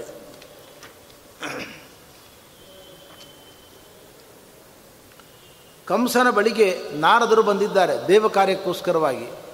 ಕಂಸ ಕೇಳಿದ, ನೋಡಿ ಸ್ವಾಮಿ, ಯಾರ್ಯಾರು ನಂದಗೋಕುಲಕ್ಕೆ ಹೋಗಿದ್ದಾರೆ, ಯಾರೂ ವಾಪಸ್ ಬಂದಿಲ್ಲ, ಏನಾಗಿರ್ಬೋದು, ಏನು ಕಾರಣ ಅಂತ ನಾರದರು ಹೇಳಿದರು. ನಿನ್ನ ಮೃತ್ಯು ಅಲ್ಲೇ ಇದ್ದಾನೆ. ಯಾರು ನಿನ್ನ ಮೃತ್ಯು ಅಂತ ತಿಳ್ಕೊಂಡಿದ್ದಿ? ಬೇರೆ ಯಾರೂ ಅಲ್ಲ, ವಸುದೇವ ದೇವಕಿಯರ ಮಗನಾದ ನಂದಗೋಪ ಮತ್ತು ಯಶೋದೆಯ ಸಾಕು ಮಗನಾದ ಕೃಷ್ಣನೇ ನಿನ್ನ ಮೃತ್ಯು. ಇದೆಲ್ಲ ವ್ಯವಸ್ಥಿತವಾದ ಪಿತೂರಿ. ಇದು ದೇವತೆಗಳೆಲ್ಲರೂ ಕೂಡ ಪಿತೂರಿ ಮಾಡಿದ್ದಾರೆ. ಇದರಲ್ಲಿ ನಂದಗೋಪನೂ ಭಾಗಿ, ಯಶೋದೆಯೂ ಭಾಗಿ, ಜೊತೆಗೆ ವಿಶೇಷವಾಗಿ ವಸುದೇವ ದೇವಕಿಯರು ಭಾಗಿ. ಕೂಡಲೇ ಕಂಸ ಅವರಿಬ್ಬರನ್ನು ಕರೆಸಿ ಕಾರಾಗಾರದಲ್ಲಿ ಬಂಧನ ಮಾಡಿಟ್ಟ. ಅವನನ್ನು ಕರ್ಕೊಂಡು ಬರಬೇಕು, ಇಲ್ಲಿಗೆ ಕರ್ಕೊಂಡು ಬಂದು ಅವನ ಮರಣ ಆಗುವಂತೆ ಮಾಡಬೇಕು ಅಂತ ವಿಚಾರ ಮಾಡಿದ. ಯಾರನ್ನು ಕರ್ಕೊಂಡ್ಬರ್ಲಿಕ್ಕೆ ಕಳಿಸ್ಬೇಕು? ಅಕ್ರೂರನನ್ನು ಕಳಿಸೋಣ ಅಂತ ವಿಚಾರ ಮಾಡಿದ. ಅಕ್ರೂರ ಕೃಷ್ಣನಿಗೆ ಅತ್ಯಂತ ಪ್ರೀತಿಪಾತ್ರನಾದ ವ್ಯಕ್ತಿ, ಅವನನ್ನು ಕಳಿಸಿಕೊಡ್ತಾ ಇದ್ದಾನೆ. ಅಕ್ರೂರನಿಗೆ ಇದೆಲ್ಲ ಗೊತ್ತುಂಟು, ಆದರೆ ಕೃಷ್ಣನ ದರ್ಶನ ಆಗ್ತದೆ ಅಂತ ಬಹಳ ಶ್ರದ್ಧೆಯಿಂದ ಭಕ್ತಿಯಿಂದ ಹೊರಡ್ತಾ ಇದ್ದಾನವನು. ಆಗತಾನೆ ಕೃಷ್ಣ ಪರಮಾತ್ಮ ಹಸುಗಳನ್ನೆಲ್ಲ ಹೊಡೆದುಕೊಂಡು ಹಟ್ಟಿಗೆ ಸೇರಿಸಿ ಮನೆ ಸೇರಿದ್ದಾನೆ. ದಾರಿಯಲ್ಲಿ ಬರುವಾಗ ಧೂಳು ಗೋಧೂಳು ಮೇಲೆ ಕಾಣಿಸ್ತಾ ಉಂಟು. ಹಸುಗಳು ನಡೆದುಕೊಂಡು ಹೋದ ಧೂಳು ಕಾಣಿಸ್ತಾ ಉಂಟು ಆಕಾಶದಲ್ಲಿ. ಅಕ್ರೂರ ಕೆಳಗಿಳಿದ. ದಾರಿಯಲ್ಲಿ ಕೃಷ್ಣನ ಪದಪದ್ಮಗಳನ್ನು ನೋಡಿದ, ಧ್ವಜವಜ್ರ ಚಿಹ್ನೆಗಳನ್ನು ಕಂಡು ಪರಮಾದರದಿಂದ ಅಲ್ಲಿಯೇ ಮಲಗಿಕೊಂಡು ಬಿಟ್ಟ. ಅವನು ಎಲ್ಲ ಧೂಳಿನಿಂದ ದೇಹವನ್ನು ಅಭಿಷೇಕ ಮಾಡಿಕೊಂಡ. ದೇವರ ಸ್ಮರಣೆ ಮಾಡ್ತಾ ಮಾಡ್ತಾ ಕೃಷ್ಣನ ಮನೆಗೆ ಬಂದ. ಆಗ ತಾನೇ ಕೃಷ್ಣ ಮನೆ ಒಳಗೆ ಹೋಗಿ ಮೈ ತೊಳೆದುಕೊಂಡು ಹೊಸ ವಸ್ತ್ರಗಳನ್ನು ಉಟ್ಟುಕೊಂಡು ಪಕ್ಕದಲ್ಲಿರ್ತಕ್ಕಂಥ ಹಸುಗಳನ್ನೆಲ್ಲ ಕರೀತಾ ಇದ್ದ. ಹಸುಗಳನ್ನು ಹಾಲು ಕರೀತಾ ಇದ್ದ. ಆ ಕೃಷ್ಣನನ್ನು ನೋಡಿದ ಕೂಡಲೇ ಸಾಷ್ಟಾಂಗ ನಮಸ್ಕಾರ ಮಾಡಿದ್ದಾನೆ. ಆಗ ಪರಮಾತ್ಮ ಪರಿರೇಭೆ ಅವನನ್ನು ಆಲಿಂಗನ ಮಾಡಿಕೊಂಡಿದ್ದಾನೆ. 2 ಕೈಗಳಿಂದ ಎಬ್ಬಿಸಿ ಆಲಿಂಗನ ಮಾಡಿಕೊಂಡಿದ್ದಾನೆ. ಕ್ಷೇಮವನ್ನು ವಿಚಾರ ಮಾಡ್ತಾ ಇದ್ದಾನೆ. ಅವನಿಗೆ ಎಲ್ಲ ಬಗೆಯ ಆದರೋಪಚಾರವನ್ನು ಮಾಡಿದ್ದಾನೆ. ಆವಾಗ ಹೇಳ್ತಾ ಇದ್ದಾನೆ, ಕೃಷ್ಣ ಯಾತಕ್ಕೋಸ್ಕರ ಬಂದಿದ್ದೇನೆ ಅಂತ ಕೇಳ್ತಾ ಇದ್ದಿ, ನೀನು ಸರ್ವಜ್ಞ, ನಿನಗೇನು ಹೇಳಬೇಕಾದ ಅವಶ್ಯಕತೆ ಇಲ್ಲ. ಕಂಸ ನಿನ್ನ ಸಂಹಾರಕ್ಕೋಸ್ಕರವಾಗಿ ಬಿಲ್ವಿದ್ಯೆಗೆ ಕರ್ಕೊಂಬರಬೇಕು ಅಂತ ಕಳಿಸಿಕೊಟ್ಟಿದ್ದಾನೆ ನನ್ನನ್ನು. ನಾಳೆ ಬೆಳಿಗ್ಗೆ ನಿನ್ನನ್ನು ನಾನು ಕರೆದುಕೊಂಡು ಹೋಗ್ತೇನೆ ಅಂತ ಹೇಳಿದ. ತಥಾಸ್ತು ಅಂತ ಕೃಷ್ಣ ಪರಮಾತ್ಮ ಅಂಗೀಕಾರ ಮಾಡಿದ. ರಾತ್ರಿ ಅಲ್ಲಿಯೇ ವಾಸ ಮಾಡಿದ ಅವನು. ಆವಾಗ ಇದೆಲ್ಲವೂ ಕೂಡ ಎಲ್ಲ ಗೊಲ್ಲತಿಯರಿಗೂ ಗೊತ್ತಾಯಿತು ಈ ವಿಷಯ. ಎಲ್ಲ ಓಡಿ ಬಂದರು ಬೆಳಗಿನ ಜಾವದಲ್ಲಿ. ಕೃಷ್ಣ, ನಮ್ಮನ್ನು ತೊರೆದು ನೀನು ಹೋಗುವಂತೆ ಇಲ್ಲ, ನಾವು ನಿನ್ನನ್ನು ಬಿಟ್ಟು ಕೊಡುವುದಿಲ್ಲ ಅಂದರು. ಕೃಷ್ಣ ಹೇಳಿದ, ಬಹಳ ಬೇಗ ಬರ್ತೇನೆ, ಕಂಸ ಸಂಹಾರ ಮಾಡಿದ ಕೂಡಲೇ ಬರ್ತೇನೆ ಎಂದು ಕೃಷ್ಣ ಅವರಿಗೆಲ್ಲ ಸಮಾಧಾನ ಮಾಡಿ ಹೊರಡ್ತಾ ಇದ್ದಾನೆ. ಅವರೆಲ್ಲ ಹೇಳ್ತಾ ಇದ್ದಾರಂತ ಅಕ್ರೂರನನ್ನು ನೋಡಿ, ನಮ್ಮನ್ನು ಕೃಷ್ಣನಿಂದ ಅಗಲಿಸ್ತಾ ಇದ್ದಿ, ನೀನು ಬಹಳ ದೊಡ್ಡ ಪಾಪ ಮಾಡ್ತಾ ಇದ್ದಿ, ಹೆಸರೇನು ಅಂತ ಕೇಳಿದರಂತೆ. ಅವನು ಹೇಳಿದ, ಬಹಳ ಮೋಹದಿಂದ, ಬಹಳ ಮುಗ್ಧತೆಯಿಂದ, ನನ್ನ ಹೆಸರು ಅಕ್ರೂರ ಅಂತ ಅವರು ಹೇಳಿದರಂತೆ. ಕ್ರೂರಸ್ತುಮ ಅಕ್ರೂರ ಸಮಾಖ್ಯೆಯ, ನಿಜವಾಗಿ ಮಾಡೋದು ಕ್ರೂರವಾದ ಕೆಲಸ, ಹೆಸರು ಅಕ್ರೂರ ಅಂತ ಒಬ್ಬಳು ಹೇಳಿದ್ದಂತೆ. ಸಮಾಸ 2 ರೀತಿಯಿಂದ ಮಾಡಬಹುದು. ತತ್ಪುರುಷ ಬಹುವ್ರೀಹಿ, ತತ್ಪುರುಷ ಸಮಾಸ ಮಾಡಿದರೆ ನಕ್ರೂರ ಅಕ್ರೂರ ಅಂತ ಹೇಳಬೇಕು. ಹಾಗಲ್ಲ ಸಮಾಸ ಮಾಡಬೇಕಾದ್ದು. ನೈವೇದ್ಯತೆ ಕ್ರೂರ ಯಸ್ಮಾತ್, ನಿನಗಿಂತ ನಮ್ಮ ಪಾಲಿಗೆ ಇನ್ನೊಬ್ಬ ಕ್ರೂರಿ ಇಲ್ಲ, ಯಾಕೆಂದರೆ ಕೃಷ್ಣನನ್ನು ವಿಯೋಗ ಮಾಡ್ತಾ ಇದ್ದೀನಿ ನೀನು ಅಂತ ಎಲ್ಲರೂ ಹೇಳ್ತಾ ಇದ್ದಾರಂತೆ. ಅವನಿಗೆ ಕೃಷ್ಣ ಪರಮಾತ್ಮನಲ್ಲಿ ನಿರ್ಮಲವಾದ ಭಕ್ತಿ, ಕೃಷ್ಣನನ್ನು ಕರೆದುಕೊಂಡು ಹೋಗಬೇಕು ಅನ್ನತಕ್ಕಂಥ ಆದರ, ಕಂಸನ ಸಂಹಾರ ಆಗಬೇಕು, ದೇವಕಾರ್ಯ ಆಗಬೇಕು ಅನ್ನುವ ಶ್ರದ್ಧೆ ಉಂಟು ಅವನಿಗೆ. ಕರೆದುಕೊಂಡು ಹೋಗ್ತಾ ಇದ್ದಾನೆ. ದಾರಿಯಲ್ಲಿ ಕಾಲಿಂದಿ ನದಿ ಬಂತು. ಅವನು ಹೇಳಿದ ಕೃಷ್ಣನಿಗೆ, ನನ್ನ ಮಾಧ್ಯಾಹ್ನಿಕ ಸಂಧ್ಯಾ ವಂದನೆ ಆಗಬೇಕು, ದೇವರ ಪೂಜೆ ಆಗಬೇಕು, ನೀವು ಬೇಕಾದರೆ ಇಲ್ಲೇ ಕೂತ್ಕೊಂಡಿರಿ ಅಂಥೇಳಿ ಒಳಗಿಳಿದ. ವಾದರಾಜ ಸ್ವಾಮಿಗಳು ಹೇಳ್ತಾರೆ, ದೇವರು ಪಕ್ಕದಲ್ಲಿದ್ದರೂ ಕೂಡ ವರ್ಣಾಶ್ರಮ ಧರ್ಮಗಳನ್ನು ಆಚರಣೆ ಮಾಡುವುದೇ ನಿಜವಾದ ಭಕ್ತರ ಲಕ್ಷಣ. ಆದ್ದರಿಂದ ನೋಡಿ, ಅಕ್ರೂರ ಸ್ನಾನಕ್ಕಿಳಿದ, ಸಂಧ್ಯಾ ವಂದನೆ ಮಾಡಿದ, ದೇವರ ಪೂಜೆ ಮಾಡಲಿಕ್ಕೆ ಪ್ರಾರಂಭ ಮಾಡಿದ. ಸ್ನಾನ ಮಾಡುವಾಗ ಒಳಗಡೆ ದಿವ್ಯವಾದ ಒಂದು ವಿಚಿತ್ರ ದೃಶ್ಯವನ್ನು ಕಂಡ. ಬಲರಾಮ ಕೃಷ್ಣನನ್ನು ಒಳಗೆ ಕಂಡ. ಅರೇ, ನಾ ಸ್ನಾನಕ್ಕೆ ಬರುವುದಿಲ್ಲ, ಬೆಳಿಗ್ಗೆ ಸ್ನಾನ ಮಾಡಿ ಹೊರಟಿದ್ದೇವೆ ಅಂದಿದ್ದರಲ್ಲ ಅಂತ ಮತ್ತೆ ಪುನಃ ಮೇಲೆ ಎದ್ದು ರಥವನ್ನು ನೋಡ್ತಾನೆ, ಅಲ್ಲೇ ಕೂತ್ಕೊಂಡಿದ್ದಾರೆ. ಪುನಃ ಎರಡನೇ ಬಾರಿಗೆ ಒಳಗೆ ಮುಳುಗಿದ. ಆವಾಗಲೂ ರಾಮಕೃಷ್ಣರು ಕಂಡರು. ಇದೇನು ವಿಚಿತ್ರ, ನನ್ನದೇ ಭ್ರಮೆಯೋ ಅಂತ ಮತ್ತೆ ಪುನಃ ಕತ್ತೆತ್ತಿ ನೋಡಿದ, ಅಲ್ಲೇ ಕೂತ್ಕೊಂಡಿದ್ದಾರೆ. ಮೂರನೇ ಬಾರಿಗೆ ಒಳಗೆ ಮುಳುಗಿದಾಗ ಬಲರಾಮ ಶೇಷನಾಗಿ, ಕೃಷ್ಣ ಆದಿಪುರುಷ ನಾರಾಯಣನಾಗಿ ದರ್ಶನವನ್ನು ಕೊಟ್ಟಿದ್ದಾನೆ. ಅದನ್ನು ಕಂಡು ಅವರಿಗೆ ಪರಮಾನಂದ ಆಯಿತು. ಬಹಳ ವಿಶೇಷವಾಗಿ ಸ್ತೋತ್ರವನ್ನು ಮಾಡ್ತಾ ಇದ್ದಾನೆ. ಅಗ್ನಿರ್ಮುಖಂತೆ ಅವನಿರಂಘ್ರಿ ರೀಕ್ಷಣಂ, ನಿನ್ನ ಅಂಗಾಂಗಗಳಿಂದ ಜಗತ್ತು ಉತ್ಪತ್ತಿಯನ್ನು ಪಡೆದುಕೊಂಡಿದೆ, ಅಭಿವ್ಯಕ್ತಿಯನ್ನು ಪಡೆದುಕೊಂಡಿದೆ, ಸಕಲ ದೇವತೆಗಳ ತಾಣ ನೀನು ಎಂಬುದಾಗಿ ಅವನು ಸ್ತೋತ್ರವನ್ನು ಮಾಡ್ತಾ ಇದ್ದಾನೆ. ಸ್ತೋತ್ರವನ್ನು ಮಾಡಿ ಪರಮಾನಂದದಿಂದ ಆಹ್ನಿಕವನ್ನು ಮುಗಿಸಿಕೊಂಡು ರಸದಲ್ಲಿ ಬಂದು ಕೂತ್ಕೊಂಡ. ಕೃಷ್ಣ ಕೇಳಿದ್ದಂತೆ, ಏನಪ್ಪ ಬಹಳ ಅಚ್ಚರಿಯಿಂದ ಏನೋ ಅಪೂರ್ವ ದೃಶ್ಯವನ್ನು ಕಂಡಂತೆ ಕಾಣಿಸ್ತಾ ಇದ್ದಿ, ಗರಬಡದು ಕುಳಿತುಕೊಂಡಿದ್ದಿ, ಏನಾಯಿತು ಅಂತ ಕೇಳಿದ. ಆಗ ಅಕ್ರೂರು ಹೇಳಿದ, ಅಖಿಲಾಂಡ ಕೋಟಿ ಬ್ರಹ್ಮಾಂಡದ ಒಡೆಯನಾದ ನಿನ್ನನ್ನೇ ಕಂಡಿದ್ದೇನೆ, ನಾನು ಪರಮಾನಂದ ಭರಿತನಾಗಿದ್ದೇನೆ ಅಂತ ಹೇಳಿದ. ಅವನನ್ನು ಕರೆದುಕೊಂಡು ಮಥುರಾ ಪಟ್ಟಣಕ್ಕೆ ಬಂದ ಕೂಡಲೇ ಕೃಷ್ಣ ಹೇಳಿದ, ನಿನ್ನ ಕೆಲಸ ಮುಗೀತು, ಕಂಸನಿಗೆ ವರದಿ ಮಾಡು, ಕರ್ಕೊಂಬಂದಿದ್ದೇನೆ ಅಂತ ವರದಿ ಮಾಡು. ಆವಾಗ ಅವನು ಹೇಳಿದ, ಅಕ್ರೂರ, ನಾನು ಗೋಪಿಯರಿಂದ ನಿನ್ನನ್ನು ವಿಯೋಗಿಸಿ ಕರೆದುಕೊಂಡು ಬಂದೆ, ಅವರ ಶಾಪ ನನಗೆ ತಟ್ಟಿತು, ನಿನ್ನನ್ನು ಪ್ರತಿಕ್ಷಣ ನೋಡ್ತಾ ಆನಂದ ಪಡ್ತಾ ಇದ್ದೆ, ಆ ಯೋಗ ನನಗೆ ಹೊರಟು ಹೋಯಿತು ಅಂತ ದುಃಖದಿಂದ ಕಂಸನ ಬಳಿಗೆ ಬರ್ತಾ ಇದ್ದಾನೆ. ಕೃಷ್ಣ ಹೇಳಿದ, ನೀನು ನನ್ನ ಅಂತರಂಗ ಭಕ್ತ, ನಿನಗೇನು ಬೇಕು ಕೇಳು, ವರ ಕೊಡ್ತೇನೆ ಎಂದ. ಅವನು ಹೇಳಿದ, ನಿನ್ನ ಪಾದಾರವಿಂದಗಳಲ್ಲಿ ನಿರ್ಮಲ ರತಿಯನ್ನು ಕೊಡು, ಇದಕ್ಕಿಂತ ಬೇರೆ ಯಾವ ವರವನ್ನು ನಾನು ಕೇಳುವುದಿಲ್ಲ ಅಂತ ಭಕ್ತಿಯಿಂದ ಪ್ರಾರ್ಥನೆ ಮಾಡಿದ್ದಾನೆ. ಪರಮಾತ್ಮ ಅವನನ್ನು ಬೀಳ್ಕೊಟ್ಟು ಮುಂದೆ ಬರ್ತಾ ಇದ್ದಾನೆ. ದಾರಿಯಲ್ಲಿ ಕುವಲಯಾಪೀಡ ಮತ್ತು ರಜಕನ ಸಂಹಾರವನ್ನು ಮಾಡಿದ್ದಾನೆ. ದಾರಿಯಲ್ಲಿ ಮುಂದೆ ಬರೆದುಕೊಂಡು ರಾಜವೀಥಿಯಲ್ಲಿ ಬರುವಾಗ ಕುಬ್ಜೆಯನ್ನು ಕಂಡಿದ್ದಾನೆ. ಅವಳು ಸುಂದರ ಸ್ತ್ರೀ, ಆದರೆ ಕುತ್ತಿಗೆ, ಬೆನ್ನು ಎರಡು ಕಡೆಗಳಲ್ಲಿ ಗೂನು ಉಂಟು ಅವಳಿಗೆ. ಅದರಿಂದ ಅವಳನ್ನು ನೋಡುವಾಗ ಬಹಳ ಎಲ್ರಿಗೂ ಕೂಡ ಬಹಳ ವೇದನೆ ಆಗ್ತದೆ. ಅಂಥ ಹೆಣ್ಮಗಳವಳು ಗಂಧವನ್ನು ತೆಗೆದುಕೊಂಡು ಹೋಗ್ತಾ ಇದ್ದಾಳೆ ರಾಜಮಂದಿರಕ್ಕೆ ಕೊಡಲಿಕ್ಕೋಸ್ಕರ ಅಂತ, ಅದು ಅವಳ ವೃತ್ತಿ. ಕೃಷ್ಣ ಕೇಳಿದ, ಗಂಧವನ್ನು ನನಗೆ ಕೊಡ್ತೀಯಾ ಅಂತ ಕೇಳಿದ. ಅವಶ್ಯ ಕೊಡ್ತೇನೆ ಅಂತ ಎಲ್ಲ ಗಂಧವನ್ನು ಕೃಷ್ಣನಿಗೆ ಕೊಟ್ಟಿದ್ದಾಳೆ. ಕೃಷ್ಣ ತಾನು ಗಂಧವನ್ನು ಬಳೆದುಕೊಂಡು ಬಲರಾಮನಿಗೂ ಕೂಡ ಕೊಟ್ಟಿದ್ದಾನೆ, ಶೇಷನಿಗೆ ಕೊಟ್ಟಿದ್ದಾನೆ. ಅಂದರೆ ಎಲ್ಲ ದೇವತೆಗಳು ಭಗವದ್ ಅರ್ಪಿತವಾದದ್ದನ್ನೇ ಸ್ವೀಕಾರ ಮಾಡಬೇಕು ಎಂಬುದನ್ನು ತೋರಿಸ್ತಾ ಪರಮಾತ್ಮ ತಾನು ಗಂಧವನ್ನು ಲೇಪನ ಮಾಡಿಕೊಂಡು ಬಲರಾಮಾದಿ ತನ್ನ ಭಕ್ತರಿಗೆ ಗಂಧವನ್ನು ಕೊಟ್ಟಿದ್ದಾನೆ. ಅಲ್ಲಿಂದ ಮುಂದೆ ಪ್ರಯಾಣ ಮಾಡ್ತಾ ಇದ್ದಾನೆ. ಅವಳು ಕೇಳಿದ್ಲು, ಕೃಷ್ಣ ನೀನು ನನ್ನನ್ನು ಸ್ವೀಕಾರ ಮಾಡು, ನನ್ನ ಮೇಲೆ ಅನುಗ್ರಹವನ್ನು ಮಾಡು ಅಂತ. ಕೃಷ್ಣ ಹೇಳಿದ, ಕಾಲ ಒಂದು ದಿವಸ ಬರ್ತದೆ, ನಾನು ಬರ್ತೇನೆ, ನಿನಗೆ ಅನುಗ್ರಹವನ್ನು ಮಾಡ್ತೇನೆ ಅಂತ ಪರಮಾತ್ಮ ಅವಳಿಗೆ ಆಶಂಸನೆಯನ್ನು ಕೊಟ್ಟು ಅವಳ ಪಾದಗಳ ಮೇಲೆ ತನ್ನ ಪಾದವನ್ನಿಟ್ಟು ಮೆಲ್ಲನೆ ಗಲ್ಲದಿಂದ ಅವಳನ್ನು ಎತ್ತಿದ. ಸರ್ವಾಂಗ ಸುಂದರಿಯಾಗಿ ಮಾರ್ಪಟ್ಲವಳು. ವಾದರಾಜ ಸ್ವಾಮಿಗಳು ಹೇಳ್ತಾರೆ, ಯಾವ ಕೃಷ್ಣ ತ್ರಿವಕ್ರೆಯ ವಕ್ರತ್ವವನ್ನು ಪರಿಹಾರ ಮಾಡಿ ಅವಳನ್ನು ಸರ್ವಾಂಗ ಸುಂದರಳನ್ನಾಗಿ ಮಾಡಿದನೋ ಹಾಗೆ ನಮ್ಮಲ್ಲೂ ಕೂಡ ಮೂರು ಬಗೆಯ ವಕ್ರತೆ ಉಂಟು. ಮನಸ್ಸು, ಇಂದ್ರಿಯಗಳು ಮತ್ತು ದೇಹ ಮೂರು ವಕ್ರವಾಗಿದೆ. ದೇಹ ವಕ್ರವಾಗುವುದು ಅಂದರೆ ಏನು? ದೇವರಿಗೆ ಬಾಗುವುದಿಲ್ಲ, ಬಾಗಬಾರದವರಿಗೆ ಬಾಗ್ತದೆ, ಇದು ದೇಹದಲ್ಲಿರುವ ವಕ್ರತೆ. ಇಂದ್ರಿಯಗಳ ವಕ್ರತೆ ಅಂದರೆ ಇಂದ್ರಿಯಗಳು ಬಹಿರ್ಮುಖವಾಗಿ ಸಂಚಾರ ಮಾಡ್ತವೆ. ಮನಸ್ಸಿನ ವಕ್ರತೆ ಅಂದರೆ ದೇವರನ್ನು ಚಿಂತನೆ ಮಾಡಲಿಕ್ಕೆ ಅಲರ್ಜಿ, ಅದಕ್ಕೆ ಎಂದೂ ದೇವರ ವಿಚಾರ ಮಾಡೋದಿಲ್ಲ ಅದು. ಈ ಮೂರು ವಕ್ರತೆಗಳು ನಮ್ಮಲ್ಲಿ ಉಂಟು, ಇದನ್ನು ಪರಿಹಾರ ಮಾಡುವಂತ ನಾವು ದೇವರಲ್ಲಿ ಪ್ರಾರ್ಥನೆ ಮಾಡಿಕೊಳ್ಬೇಕು ಅಂತ ರಾಜರು ಇದನ್ನು ತಿಳಿಸಿಕೊಟ್ಟಿದ್ದಾರೆ. ಹೀಗೆ ಪರಮಾತ್ಮ ಮುಂದುವರೆದಿದ್ದಾನೆ. ಕುವಲಯಾಪೀಡನ ಸಂಹಾರ ಯಾವಾಗ ಆಯಿತೋ ಕಂಸನಿಗೆ ಭಯ ಪ್ರಾರಂಭ ಆಯಿತು. ರಾತ್ರಿ ಅವನಿಗೆ ಭಯಂಕರವಾದ ದುಸ್ವಪ್ನಗಳು ಕಾಣಲಿಕ್ಕೆ ಪ್ರಾರಂಭ ಆಗಿದ್ದಾವೆ. ಎಚ್ಚರದಲ್ಲಿ ಮತ್ತು ಕನಸಿನಲ್ಲಿ ಕಂಸನಿಗೆ ಭಯಂಕರವಾದ ಮರಣ ಸೂಚನೆಗಳು ದೊರಕಿದ್ದಾವೆ. ಭಾಗವತ ಹೇಳ್ತದೆ, ಆದರ್ಶನಂ ಸ್ವಶಿರಸಃ ಪ್ರತಿರೂಪೇಶು ಸತ್ಸ್ವಪಿ. ಯಾರಾದರೂ ಕನ್ನಡಿಯಲ್ಲಿ ನೋಡಿಕೊಂಡ್ರೆ ತಮ್ಮ ಮುಖವನ್ನು, ಮರಣಕಾಲ ಹತ್ತಿರ ಬಂದಾಗ ಅವರಿಗೆ ಪ್ರತಿ ರೂಪ ಕಾಣುವುದಿಲ್ಲ, ಕನ್ನಡಿಯಲ್ಲಿ ಪ್ರತಿಬಿಂಬ ಕಾಣುವುದಿಲ್ಲ, ಇದೊಂದು ಮರಣ ಸೂಚನೆ. ಆಮೇಲೆ ಎರಡು ವಸ್ತುಗಳು ಕಾಣಿಸ್ತವೆ, ಅಂದರೆ ನಾವು ಚಂದ್ರನನ್ನು ನೋಡಿದರೆ ಎರಡು ಚಂದ್ರ ಕಾಣಿಸ್ತಾನೆ, ಇದು ಒಂದು ಮರಣ ಸೂಚನೆ. ಅಸತ್ಯಪಿ ದ್ವಿತೀಯ ಚ ದ್ವೈರೂಪ್ಯಂ ಜ್ಯೋತಿಷಾಂತಥ ಛಿದ್ರ ಪ್ರತೀತಿ ಛಾಯಾಯಾಮ್. ನಮ್ಮ ಛಾಯೆ ಛಿನ್ನ ಭಿನ್ನವಾದಂತೆ ಕಾಣಿಸ್ತದೆ, ನೆರಳು, ಅದು ಕೂಡ ಒಂದು ಮರಣ ಸೂಚನೆ. ಪ್ರಾಣಘೋಷ ಅನುಪಶ್ರುತಿ, ಎರಡು ಕಿವಿಗಳನ್ನು ಮುಚ್ಚಿಕೊಂಡಾಗ ಅಗ್ನಿ ಪ್ರಜ್ವಲಿಸುವಂತೆ, ರಥ ಚಲಿಸುವಂತೆ ಒಂದು ಧ್ವನಿ ದೇಹದಲ್ಲಿ ಅನುಭವಕ್ಕೆ ಬರಬೇಕು. ಅದು ಪ್ರಾಣಘೋಷ ಅಂತ ಕರೀತಾರೆ ಶಾಸ್ತ್ರದ ಭಾಷೆಯಲ್ಲಿ. ಅದು ಒಂದು ಪಕ್ಷ ಅನುಭವಕ್ಕೆ ಬರೆದಿದ್ದರೆ ಮರಣ ಹತ್ತಿರ ಇದೆ ಎಂದು ತಿಳಿದುಕೊಳ್ಬೇಕು. ಇಂಥ ಲಕ್ಷಣಗಳು ಕಂಸನಿಗೆ ಕಾಣಿಸ್ತಾ ಇದ್ದಾವೆ. ಸ್ವರ್ಣ ಪ್ರತೀತಿರು ವೃಕ್ಷೇಶು, ಮರಗಳೆಲ್ಲ ಹಸಿರಾಗಿರ್ತವೆ. ಆ ಮರಗಳನ್ನು ನೋಡುವಾಗ ಯಾರಿಗೆ ಹಳದಿಯಾಗಿ ಕಾಣಿಸ್ತದೆ ಅದು ಮರಣ ಸೂಚನೆ ಅಂತ ತಿಳಿದುಕೊಳ್ಬೇಕು. ಸ್ವಪದಾನಾಂ ಅದರ್ಶನಂ, ಮರಳಿನಲ್ಲಿ ಕಾಲಿಟ್ಟಾಗ ಇನ್ನೊಬ್ಬರ ಕಾಲು ಹೂತು ಹೋಗದೆ ನಮ್ಮ ಕಾಲು ಮಾತ್ರ ಮರಳಿನ ಒಳಗೆ ಹೂತು ಹೋದರೆ ಇದು ಒಂದು ಮರಣ ಸೂಚನೆ ಅಂತ ತಿಳಿದುಕೊಳ್ಬೇಕು.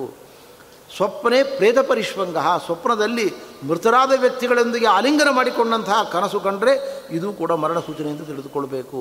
ಖರಯಾನಂ, ಖರ ಅಂದರೆ ಕತ್ತೆ, ಕತ್ತೆ ಕಟ್ಟಿರತಕ್ಕಂತಹ ರಥದಲ್ಲಿ ಆಗಲಿ ಒಂದು ಬಂಡಿಯಲ್ಲಾಗಲಿ ನಾವು ಪ್ರಯಾಣ ಮಾಡುವಂತೆ ಕಂಡರೆ ಇದು ಮರಣ ಸೂಚನೆ ಅಂತ ತಿಳಿದುಕೊಳ್ಬೇಕು. ಇಂಥ ಎಲ್ಲ ಸೂಚನೆಗಳು ಕೂಡ ಕಂಸನಿಗೆ ಕಾಣಿಸ್ತಾ ಇದ್ದಾವೆ. ಬಹಳ ದುಃಖಿತನಾಗಿದ್ದಾನೆ ಅವನು. ಮರುದಿವಸ ಕೃಷ್ಣ ಪರಮಾತ್ಮ ಸಭೆಯಲ್ಲಿ ಪ್ರಕಟನಾಗಿ ಕಂಸನ ಸಂಹಾರವನ್ನು ಮಾಡತಕ್ಕಂಥವನಾಗಿದ್ದಾನೆ. ಹೀಗೆ ಪರಮಾತ್ಮ ಕಂಸನ ಸಂಹಾರವನ್ನು ಮಾಡಿದ್ದಾನೆ, ಚಾಣೂರ ಮುಷ್ಟಕರ ಸಂಹಾರವನ್ನು ಮಾಡಿದ್ದಾನೆ. ಇದೆಲ್ಲವನ್ನು ಕೂಡ ಶುಕಮುನಿಗಳು ವರ್ಣನೆ ಮಾಡಿ ಅನಂತರದಲ್ಲಿ ಕಾರಾಗಾರದಲ್ಲಿರುವ ತಾಯಿ ತಂದೆಗಳನ್ನು ಬಿಡುಗಡೆ ಮಾಡಿದ್ದಾನೆ ಕೃಷ್ಣ. ಇಲ್ಲಿ ನಾವು ಬಹಳ ಗಮನಿಸಬೇಕಾಗಿರತಕ್ಕಂಥ ಮಹತ್ವದ ಮಾತುಗಳು. ಕೃಷ್ಣ ತಾಯಿ ತಂದೆಗಳಿಗೆ ನಮಸ್ಕಾರವನ್ನು ಮಾಡಿ ಮಾತನಾಡ್ತಾ ಇದ್ದಾನೆ. ಸರ್ವಾರ್ಥ ಸಂಭವೋ ದೇಹ ಜನಿತ ಪೋಷಿತೋಯತಃ ನತಯೋರ್ಯಾತಿ ನಿರ್ವೇಶಂ ಪಿತೃರ್ಮರ್ತ್ಯ ಶತಾಯುಷ. ಯಾವ ಶರೀರವನ್ನು ನಮಗೆ ತಂದೆ ತಾಯಿಗಳು ಕೊಟ್ಟಿದ್ದಾರೆ ಅಂಥ ತಂದೆ ತಾಯಿಗಳು ಮಾಡಿದ ಉಪಕಾರವನ್ನು ನಾವು 100 ವರ್ಷಗಳ ಕಾಲ ಅವರ ಸೇವೆಯನ್ನು ಮಾಡಿದರೂ ಕೂಡ ತೀರಿಸಲಿಕ್ಕೆ ಸಾಧ್ಯ ಇಲ್ಲ. ಇಂಥ ದೇಹದಿಂದ ನಾವು ನಾನಾ ಬಗೆಯ ಸೌಕರ್ಯಗಳನ್ನು ಪಡೆದುಕೊಂಡಿದ್ದೇವೆ, ಸುಖಗಳನ್ನು ಅನುಭವಿಸ್ತೇವೆ, ಶಿಕ್ಷಣ, ಅಧಿಕಾರ ಎಲ್ಲವನ್ನೂ ನಾವು ಪಡ್ಕೊಂಡಿದ್ದೇವೆ. ಇದೆಲ್ಲವೂ ತಂದೆ ತಾಯಿಗಳು ಕೊಟ್ಟ ದೇಹದಿಂದ ನಮಗೆ ಬಂದ ಲಾಭ ಇದು. ಆದ್ದರಿಂದ ಅವರು ಮಾಡಿದ ಉಪಕಾರವನ್ನು ನಾವು 100 ವರ್ಷಗಳ ಕಾಲ ಸೇವೆಯನ್ನು ಮಾಡಿದರೂ ತೀರಿಸಲಿಕ್ಕೆ ಸಾಧ್ಯ ಇಲ್ಲ. ಪರಮಾತ್ಮ ಹೇಳ್ತಾ ಇದ್ದಾನೆ, ಮಾತರಂ ಪಿತರಂ ವೃದ್ಧಂ ಭಾರ್ಯಾಂ ಸಾಧ್ವೀಂ ಸುತಂ ಶಿಶುಂ ಗುರುಂ ವಿಪ್ರಂ ಪ್ರಪನ್ನಂಚ ಕಲ್ಪ ಅಭಿಭ್ರತ್ ಶ್ವಸನ್ಮೃತಃ. ಯಾವ ವ್ಯಕ್ತಿಗಳು ತಂದೆ ತಾಯಿಗಳ ಸೇವೆ ಮಾಡುವುದಿಲ್ಲ, ಸಾಧ್ವಿಯಾದ ಹೆಂಡತಿಯಿಂದ ನೋಡಿಕೊಳ್ಳುವುದಿಲ್ಲ, ಮಕ್ಕಳನ್ನು ಪಾಲನೆ ಮಾಡುವುದಿಲ್ಲ, ಗುರು ಸೇವೆಯನ್ನು ಮಾಡುವುದಿಲ್ಲ, ಬ್ರಾಹ್ಮಣರ ರಕ್ಷಣೆಯನ್ನು ಮಾಡುವುದಿಲ್ಲ, ಇಂಥವರು ಬದುಕಿಯೂ ಕೂಡ ಸತ್ತಂತೆ, ಅವರ ಬದುಕಿಗೆ ಯಾವುದೇ ಅರ್ಥ ಇಲ್ಲ. ತಂದೆ ತಾಯಿಗಳಿಗೆ ಹೇಳ್ತಾ ಇದ್ದಾನೆ ಕೃಷ್ಣ, ತತ್ಕ್ಷಂತುಮರ್ಹತ, ನಾವು ಮಾಡಿದ ತಪ್ಪನ್ನು ಕ್ಷಮಿಸಿ, ನಾವು ನಿಮ್ಮ ಮಕ್ಕಳಾಗಿ ಬಾಲಲೀಲೆಗಳಿಂದ ನಿಮಗೆ ಸಂತೋಷವನ್ನು ಕೊಡಬೇಕಿತ್ತು, ನಿಮ್ಮ ಸೇವೆಯನ್ನು ಮಾಡಬೇಕಿತ್ತು, ಯಾವುದನ್ನು ನಾವು ಮಾಡಲಿಲ್ಲ ಎಂಬುದಾಗಿ ಕೃಷ್ಣ ಪರಮಾತ್ಮ ತಂದೆ ತಾಯಿಗಳ ಬಳಿಗೆ ಬಹಳ ಭಕ್ತಿಯಿಂದ ನಮ್ರತೆಯಿಂದ ಮಾತನಾಡ್ತಾ ಇದ್ದಾನೆ. ಅನಂತರದಲ್ಲಿ ವಸುದೇವ ದೇವಿಕೆಯರು ಕೃಷ್ಣನನ್ನು ಆಲಿಂಗನ ಮಾಡಿಕೊಂಡು ಸಂತುಷ್ಟರಾಗಿದ್ದಾರೆ, ಪರಮ ಸಂತುಷ್ಟರಾಗಿದ್ದಾರೆ. ಕೃಷ್ಣ ಪರಮಾತ್ಮನಿಗೆ ಉಪನಯನ ಸಂಸ್ಕಾರವನ್ನು ಮಾಡ್ತಾ ಇದ್ದಾರೆ. ಗರ್ಗಾಚಾರ್ಯರು ಬಂದು ಉಪನಯನ ಸಂಸ್ಕಾರವನ್ನು ನಡೆಸಿಕೊಟ್ಟಿದ್ದಾರೆ. ಇಷ್ಟಾಗುವಾಗ ಕೃಷ್ಣ ಪರಮಾತ್ಮ ಉದ್ಧವನನ್ನು ಕರೆದು ಹೇಳಿದ, ನೋಡು, ಗೋಪೀರನ್ನು ನಾನು ಬಿಟ್ಟು ಬಂದಿದ್ದೇನೆ, ಅವರಿಗೆ ಹೋಗಿ ಸ್ವಲ್ಪ ಸಮಾಧಾನ ಮಾಡಿ ಬಾ ಅಂತ ಕಳಿಸಿಕೊಟ್ಟ ಉದ್ಧವನನ್ನು. ಅವನಿಗೆ ಇನ್ನೊಂದು ಉದ್ದೇಶವೂ ಇತ್ತು. ಉದ್ಧವನಿಗೆ ಕೃಷ್ಣ ಭಕ್ತರಲ್ಲಿ ನಾನು ಅಗ್ರಗಣ್ಯನಾಗಿದ್ದೇನೆ ಎಂಬ ಭಾವನೆಯೂ ಇತ್ತು, ಸ್ವಲ್ಪ ಅಹಂಕಾರವೂ ಇತ್ತು. ಅದರ ಪರಿಹಾರವನ್ನು ಮಾಡಬೇಕು ಅನ್ನುವ ಉದ್ದೇಶ ಕೃಷ್ಣನಿಗಿತ್ತು. ಉದ್ಧವ ರಥದಲ್ಲಿ ಪ್ರಯಾಣ ಮಾಡಿಕೊಂಡು ನಂದಗೋಪುರಕ್ಕೆ ಬಂದ. ಮೊದಲೇ ವಾರ್ತೆ ಕಳಿಸಿದ್ದ, ಕೃಷ್ಣನ ದೂತನಾಗಿ ನಾನು ಬರ್ತಾ ಇದ್ದೇನೆ ಅಂತ ವಾರ್ತೆಯನ್ನು ಕಳಿಸಿದ್ದ. ಕೃಷ್ಣ ಬರ್ತಾನೇನೋ ಎಂಬ ಭಾವನೆಯಿಂದ ಎಲ್ಲ ಗೊಲ್ಲತಿಯರು ಮನೆಗಳನ್ನು ಅಲಂಕಾರ ಮಾಡಿ ಪ್ರತಿಯೊಂದು ಮನೆ ಮುಂದೆ ಪೂರ್ಣ ಕುಂಭವನ್ನು ಇಟ್ಟುಕೊಂಡು ಕೃಷ್ಣನ ಬರವಿಗಾಗಿ ಕಾಯ್ತಾ ಇದ್ದರು. ಯಾವಾಗ ಇವನು ಮೊದಲು ಬಂದು ನೇರವಾಗಿ ನಂದಗೋಪನ ಮನೆಯನ್ನು ಪ್ರವೇಶ ಮಾಡಿದ. ನಂದಗೋಪನ ಮನೆಗೆ ಪ್ರವೇಶ ಮಾಡಿದ ಕೂಡಲೇ ಎಲ್ಲ ಗೊಲ್ಲತಿಯರು ಮಾತನಾಡ್ತಾ ಇದ್ದಾರಂತೆ. ಬಹಳ ಮಹತ್ವದ ಮಾತು ಇದು. ಯಾವತ್ತೂ ಕೂಡ ಸ್ನೇಹಾನುಬಂಧೋ ಬಂಧೂನಾಂ ಮುನೇರಪಿ ಸುದುಸ್ಥಿತಃ. ಕೃಷ್ಣನ ವಯಸ್ಸು ಮತ್ತು ಉದ್ಧವನ ವಯಸ್ಸು ಎರಡೂ ಕೂಡ ಒಂದೇ, ಸಮಾನ ವಯಸ್ಕರವರು. ಆದ್ದರಿಂದ ಕೃಷ್ಣನೇ ಬಂದ ಅಂತ ಒಮ್ಮೆ ಭ್ರಮಿಸಿಕೊಂಡರು. ಬಂದ ಕೃಷ್ಣ ನೇರವಾಗಿ ಯಾವಾಗ ನಂದಗೋಪನ ಮನೆಗೆ ಹೋದ ಅವರೆಲ್ಲ ಮಾತನಾಡಿಕೊಂಡ್ರಂತೆ. ಸ್ನೇಹಾನುಬಂಧೋ ಬಂಧುವನ ಮುನೇರಪಿ ಸುಸ್ತು ಜಹ. ರಕ್ತ ಸಂಬಂಧದ ಮೇಲಿನ ಮೋಹ ಮುನಿಗಳಿಗೂ ಬಿಡಲಿಕ್ಕಾಗುವುದಿಲ್ಲ. ಕೃಷ್ಣನಿಗೆ ತಂದೆ ತಾಯಿಯನ್ನು ಮೋಹ ಇದೆ ನೋಡಿ. ಮೊದಲು ಅಲ್ಲಿ ಹೋದ, ನಮ್ಮನ್ನು ಬಿಟ್ಬಿಟ್ಟ ಕೃಷ್ಣ ಅಂತ ಅಂದುಕೊಂಡ್ರಂತೆ. ಅವರು ಹೇಳ್ತಾ ಇದ್ದಾರೆ, ನಿಸ್ವಂತ ಜಯಂತಿ ಗಣಿಕಾಹ ಅಕಲ್ಪಂ ನೃಪತಿಂ ಪ್ರಜಾಹ. ವೇಶ್ಯೆ ಯಾವಾಗ ತನ್ನ ವಿಟಪುರುಷನಲ್ಲಿ ದುಡ್ಡು ಹೋಗ್ತದೋ ಆವಾಗ ಅವನನ್ನು ಬಿಟ್ಟುಬಿಡ್ತಾಳೆ. ಯಾವ ನೃಪತಿ ರಾಜ ಪ್ರಜೆಗಳನ್ನು ಚೆನ್ನಾಗಿ ನೋಡಿಕೊಳ್ಳುವ ಸಾಮರ್ಥ್ಯವನ್ನು ಕಳೆದುಕೊಳ್ತಾನೋ ಆವಾಗ ಪ್ರಜೆಗಳು ರಾಜನನ್ನು ತೋರಿತಾರೆ. ಅದರಂತೆ ಅಧೀತ ವಿದ್ಯಾ ಆಚಾರ್ಯಂ, ಗುರುಗಳಿಂದ ವಿದ್ಯೆಯನ್ನು ಪಡೆದುಕೊಂಡ ಶಿಷ್ಯರು ಗುರುಗಳನ್ನು ಯಾವಾಗಲೂ ಕೂಡ ಜ್ಞಾನವನ್ನು ತೊರೆದು ಓಡಿ ಹೋಗ್ತವೆ. ಹೀಗೆ ಪರಮಾತ್ಮನು ಕೂಡ ನಮ್ಮನ್ನು ತೊರೆದಿದ್ದಾನೆ ಎಂಬುದಾಗಿ ಬಹಳ ದುಃಖವನ್ನು ವ್ಯಕ್ತಪಡಿಸ್ತಾ ಇದ್ದಾರೆ ಅವರು. ಆವಾಗ ಉದ್ಧವ ಬಂದು ಅವರಿಗೆಲ್ಲ ಬುದ್ಧಿವಾದವನ್ನು ಹೇಳ್ತಾ ಇದ್ದಾನೆ. ನಿಮ್ಮನ್ನು ಕೃಷ್ಣ ಪರಮಾತ್ಮ ತೊರದೇ ಇಲ್ಲ, ನಿಮ್ಮ ಇಂದ್ರಿಯಗಳಲ್ಲಿ, ಮನಸ್ಸಿನಲ್ಲಿ, ದೇಹದಲ್ಲಿ, ಅಣುಕಣಕಣದಲ್ಲಿ ಪರಮಾತ್ಮ ವ್ಯಾಪ್ತನಾಗಿದ್ದಾನೆ, ಇದನ್ನು ಅರ್ಥ ಮಾಡಿಕೊಳ್ಳಿ ಅಂತ ನನ್ನನ್ನು ಕಲಿಸಿಕೊಟ್ಟಿದ್ದಾನೆ. ಅವರು ಹೇಳಿದರಂತೆ ಅವನ ಸುದ್ದಿ ಬೇಡ ನಮಗೆ ಅಂತ ನಿಂದಾಸ್ತುತಿ ಮೇಲ್ನೋಟಕ್ಕೆ ನಿಂದನೆ ಮಾಡಿದಂತೆ ಅಂತರಂಗದಲ್ಲಿ ಕೃಷ್ಣನ ಸ್ತೋತ್ರವನ್ನು ಮಾಡ್ತಕ್ಕಂಥ ಪದ್ಯಗಳು ಇಲ್ಲಿ ಇದ್ದಾವೆ. ಈ ಭ್ರಮರ ಗೀತೆಯಲ್ಲಿ ಒಂದೆರಡು ಪದ್ಯಗಳನ್ನು ವ್ಯಾಖ್ಯಾನ ಮಾಡ್ತೇನೆ. ಒಬ್ಬಳು ಹೇಳಿದ್ದಂತೆ ಆ ಕೃಷ್ಣನ ಸುದ್ದಿ ಬೇಡ, ಅವನು ಮಹಾಕ್ರೂರಿ, ಅವನು ನೋಡಿ ಹಿಂದಿನ ಜನ್ಮದಲ್ಲಿ ಏನು ಮಾಡಿದ, ಯಾವ ಅಣ್ಣನಾಗಿರತಕ್ಕಂಥ ಸುಗ್ರೀವನ ಅಣ್ಣನಾಗಿರತಕ್ಕಂಥ ವಾಲಿಯನ್ನು ಮರದ ಹಿಂದೆ ನಿಂತುಕೊಂಡು ಕೊಂದ. ಅವನು ಮಹಾಕ್ರೂರಿ, ಅವನು ಮೃಗ ಇರುವ ಕಪೀಂದ್ರಂ ವಿವ್ಯಧೆ ಯಹ್ ಕಿರಾತಃ. ಅವನು ಮಾಡಿದ ತಪ್ಪು ಒಂದಲ್ಲ ಎರಡಲ್ಲ. ಅವನ ಬಳಿಗೆ ಪ್ರೇಮವನ್ನು ಬಯಸಿ ಬಂದ ಶೂರ್ಪಣಿಕೆಯ ಕಿವಿ ಮೂಗುಗಳನ್ನು ಕತ್ತರಿಸುವಂಥ ಆದೇಶವನ್ನು ಕೊಟ್ಟ. ಒಬ್ಬ ಹೆಣ್ಣನ್ನು ವಿರೂಪಗೊಳಿಸ್ತಕ್ಕಂಥ ಕ್ರೂರಿಯಾಗಿದ್ದಾನವನು. ಯಾವ ಬಲಿಚಕ್ರವರ್ತಿ ಸರ್ವಸ್ವವನ್ನು ದಾನ ಮಾಡಿದ್ದಂಥ ಬಲಿಚಕ್ರವರ್ತಿಯನ್ನು ಬಿಲದಲ್ಲಿ ಮೆಟ್ಟಿದ ಅಂಥ ಕೃಷ್ಣನ ಸುದ್ದಿ ನಮಗೆ ಬೇಡ ಅಂತ ಹೇಳಿದರಂತೆ. ಮೇಲ್ನೋಟಕ್ಕೆ ದೇವರನ್ನು ನಿಂದನೆ ಮಾಡುವಂತೆ ಕಾಣಿಸ್ತದೆ, ದೇವರ ಮಹಿಮೆಯನ್ನು ಕೊಂಡಾಡ್ತಾ ಇದ್ದಾರೆ ಇಲ್ಲಿ ಅಂತ ಹೇಳ್ತಾರೆ ಸತ್ಯಧರ್ಮ ಸ್ವಾಮಿಗಳವರು ವ್ಯಾಖ್ಯಾನ ಮಾಡುವಾಗ. ನೋಡಿ, ವಾಲಿಯನ್ನು ದೇವರು ಸಂಹಾರ ಮಾಡಿದ. ಯಾಕೆ ಸಂಹಾರ ಮಾಡಿದ? ವಾಲಿಯನ್ನು ಸಂಹಾರ ಮಾಡದೆಯೂ ಇರ್ಬೋದಿತ್ತು. ವಾಲಿ ತನ್ನ ತಮ್ಮನಾದ ಸುಗ್ರೀವನ ಮಡದಿಯನ್ನು ಸಂಪರ್ಕ ಮಾಡಿದ್ದ. ಇದು ಒಂದು ರೀತಿಯಲ್ಲಿ ಬಹಳ ದೊಡ್ಡ ಅಪಚಾರ. ಇದು ಮಗಳನ್ನು ತಂದೆ ಗಮನ ಮಾಡಿದಂತೆ ಈ ಪಾಪಕ್ಕೆ ಅವನ ಸಂಹಾರವೇ ಪ್ರಾಯಶ್ಚಿತ್ತ, ಧರ್ಮಶಾಸ್ತ್ರೋಕ್ತವಾದ ಪ್ರಾಯಶ್ಚಿತ್ತ. ಆದ್ದರಿಂದ ವಾಲಿಯನ್ನು ಸಂಹಾರ ಮಾಡಿ ಉದ್ಧಾರ ಮಾಡಿದ ಕೃಷ್ಣ ರಾಮಚಂದ್ರನಾಗಿ. ಆದ್ದರಿಂದ ಇದು ಅವನ ತಪ್ಪಲ್ಲ. ಶೂರ್ಪನಖಿ ಅವಳು ಸ್ವಯಂ ವಿಧವೆ, ಅವಳ ಗಂಡ ಇಲ್ಲ. ವಿಧವೆಯಾಗಿರತಕ್ಕಂಥ ಶೂರ್ಪನಖಿ ಸೀತಾಮಾತೆಯನ್ನು ತಿನ್ನಲಿಕ್ಕೋಸ್ಕರ ಬಂದಾಗ ರಾಮ ಶಿಕ್ಷೆ ಕೊಡು ಅಂತ ಹೇಳಿದ. ಅಲ್ಲಿವರೆಗೂ ಅವಳ ಮೇಲೆ ಯಾವುದೇ ಆಕ್ರಮಣ ಮಾಡಲಿಲ್ಲ, ಅವಳನ್ನು ವಿನೋದದಿಂದ ಮಾತನಾಡಿಸಿದ. ಆದ್ದರಿಂದ ರಾಮನ ತಪ್ಪು ಇಲ್ಲಿಯೂ ಇಲ್ಲ. ಬಲಿಚಕ್ರವರ್ತಿಯನ್ನು ಸುತಲೋಕಕ್ಕೆ ಮೆಟ್ಟಿದ ಕೃಷ್ಣ ಪರಮಾತ್ಮ ಅವನಿಗೆ ಭೂಲೋಕದಲ್ಲಿ, ಸ್ವರ್ಗಲೋಕದಲ್ಲಿ ಇಲ್ಲದ ವೈಭವವನ್ನು ಕೊಟ್ಟು ಅನುಗ್ರಹ ಮಾಡಿದ್ದಾನೆ. ಅವನಿಗೆ ಮುಂದೆ ಇಂದ್ರ ಪದವಿಯನ್ನು ಕೊಟ್ಟಿದ್ದಾನೆ. ಆದ್ದರಿಂದ ದೇವರದ್ದು ಇಲ್ಲಿಯೂ ಕೂಡ ತಪ್ಪಿಲ್ಲ.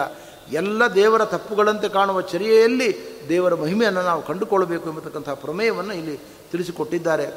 ಹೇಳ್ತಾ ಇದ್ದಾನೆ ಉದ್ಧವ, ನೀವೆಲ್ಲರೂ ಕೂಡ ಕೃಷ್ಣನಲ್ಲಿ ಅಂತರಂಗ ಭಕ್ತಿಯನ್ನು ಮಾಡಿದ ಸಿದ್ಧ ಪುರುಷರು.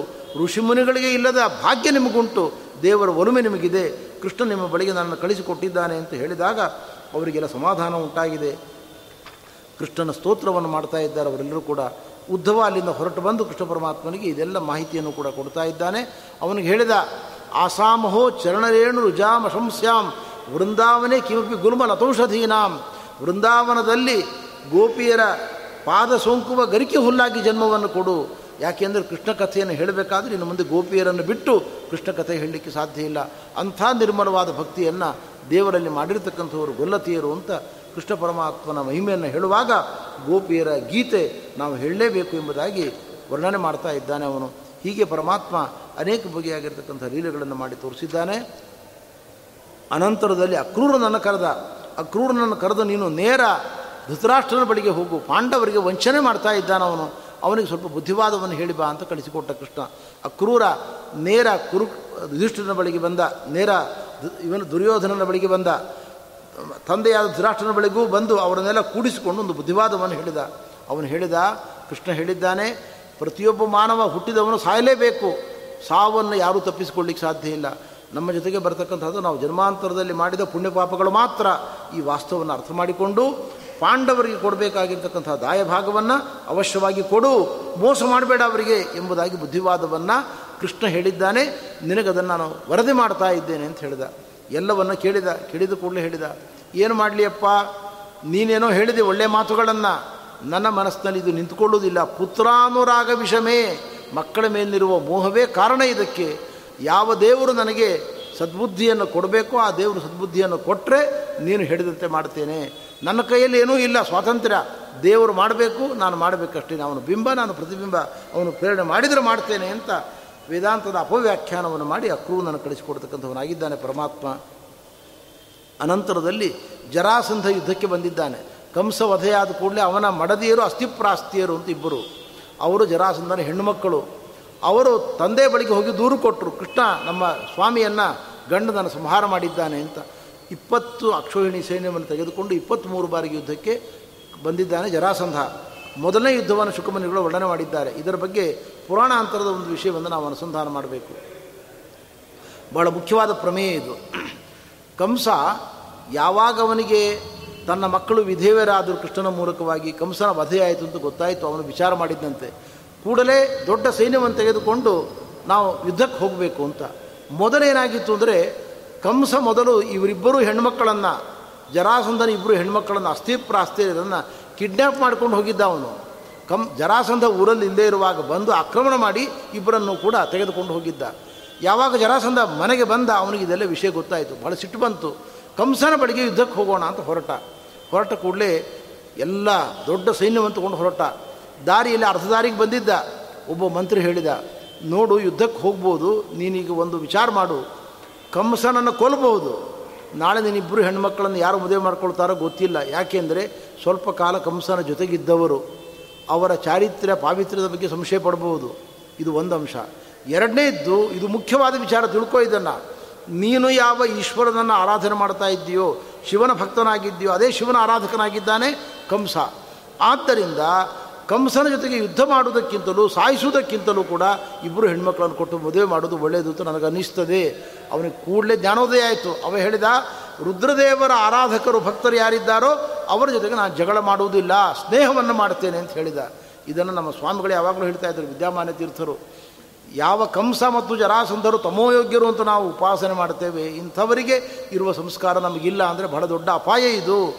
ಶಿವಭಕ್ತರ ದ್ವೇಷ ಮಾಡುವುದಿಲ್ಲ ಅಂತ ಹೇಳಿದ ಜರಾಸಂಧ. ನಾವು ವಿಷ್ಣು ಭಕ್ತರಾಗಿ ಪರಸ್ಪರ ಮಠಮಠಗಳ ಜಗಳ, ವ್ಯಕ್ತಿಗಳ ಜಗಳವನ್ನು ನಾವು ಮಾಡಬಾರ್ದು, ಯಾವತ್ತೂ ಕೂಡ ಸೌಹಾರ್ದದಿಂದ ಇರಬೇಕು ಅನ್ನತಕ್ಕಂಥ ಪಾಠವನ್ನು ಈ ಕಥೆಯಲ್ಲಿ ನಾವು ಆಲಿಸಬೇಕು, ತಿಳಿದುಕೊಳ್ಬೇಕು ಅಂತ ಸ್ವಾಮಿಗಳು ಹೇಳ್ತಾ ಇದ್ದರು. ಹೀಗೆ ಪರಮಾತ್ಮ ಅವನ ದರ್ಪವನ್ನು, ಜರಾಸಂಧನ ದರ್ಪವನ್ನು ದಮನ ಮಾಡಿದ್ದಾನೆ, ಅವನನ್ನು ಜೀವ ಸಮೇತ ಬಿಟ್ಟುಕೊಟ್ಟಿದ್ದಾನೆ. ಹೀಗೆ ಅನೇಕ ಬಾರಿಗೆ ಜರಾಸಂಧ ಕೃಷ್ಣ ಪರಮಾತ್ಮನ ಬಳಿಗೆ ಯುದ್ಧಕ್ಕೋಸ್ಕರ ಬಂದು ಪರಾಜಿತನಾಗಿ ಹೋಗತಕ್ಕಂಥವನಾಗಿದ್ದಾನೆ ಎಂಬ ಕಥೆಯನ್ನು ಕೂಡ ನಮಗೆ ಶುಕಮುನಿಗಳು ನಿರೂಪಣೆ ಮಾಡಿದ್ದಾರೆ.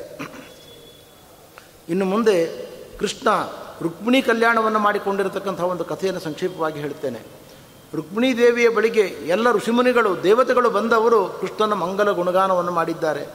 ಆ ಜಗನ್ಮಾತೆಯಾದ ಲಕ್ಷ್ಮೀದೇವಿ, ರುಕ್ಮಿಣೀ ದೇವಿ ಒಂದು ಪತ್ರವನ್ನು ಬರೆದು ಕೃಷ್ಣನಿಗೆ ಬ್ರಾಹ್ಮಣನ ಮೂಲಕ ಕಳಿಸಿಕೊಡ್ತಾ ಇದ್ದಾಳೆ.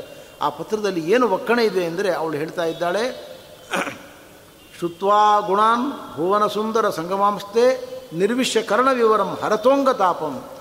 ಜ್ಞಾನಿಗಳಿಂದ ನಿನ್ನ ಮಂಗಲ ಗುಣಗಳನ್ನು ಕೇಳಿ ನಿನ್ನಲ್ಲಿ ಅನುರಕ್ತಳಾಗಿ ನಿನ್ನನ್ನು ಪತಿಯನ್ನಾಗಿ ಪಡೆದುಕೊಳ್ಬೇಕು ಅನ್ನತಕ್ಕಂಥ ಶ್ರದ್ಧೆಯಿಂದ ನಿನಗೆ ಪತ್ರವನ್ನು ಬರೀತಾ ಇದ್ದೇನೆ.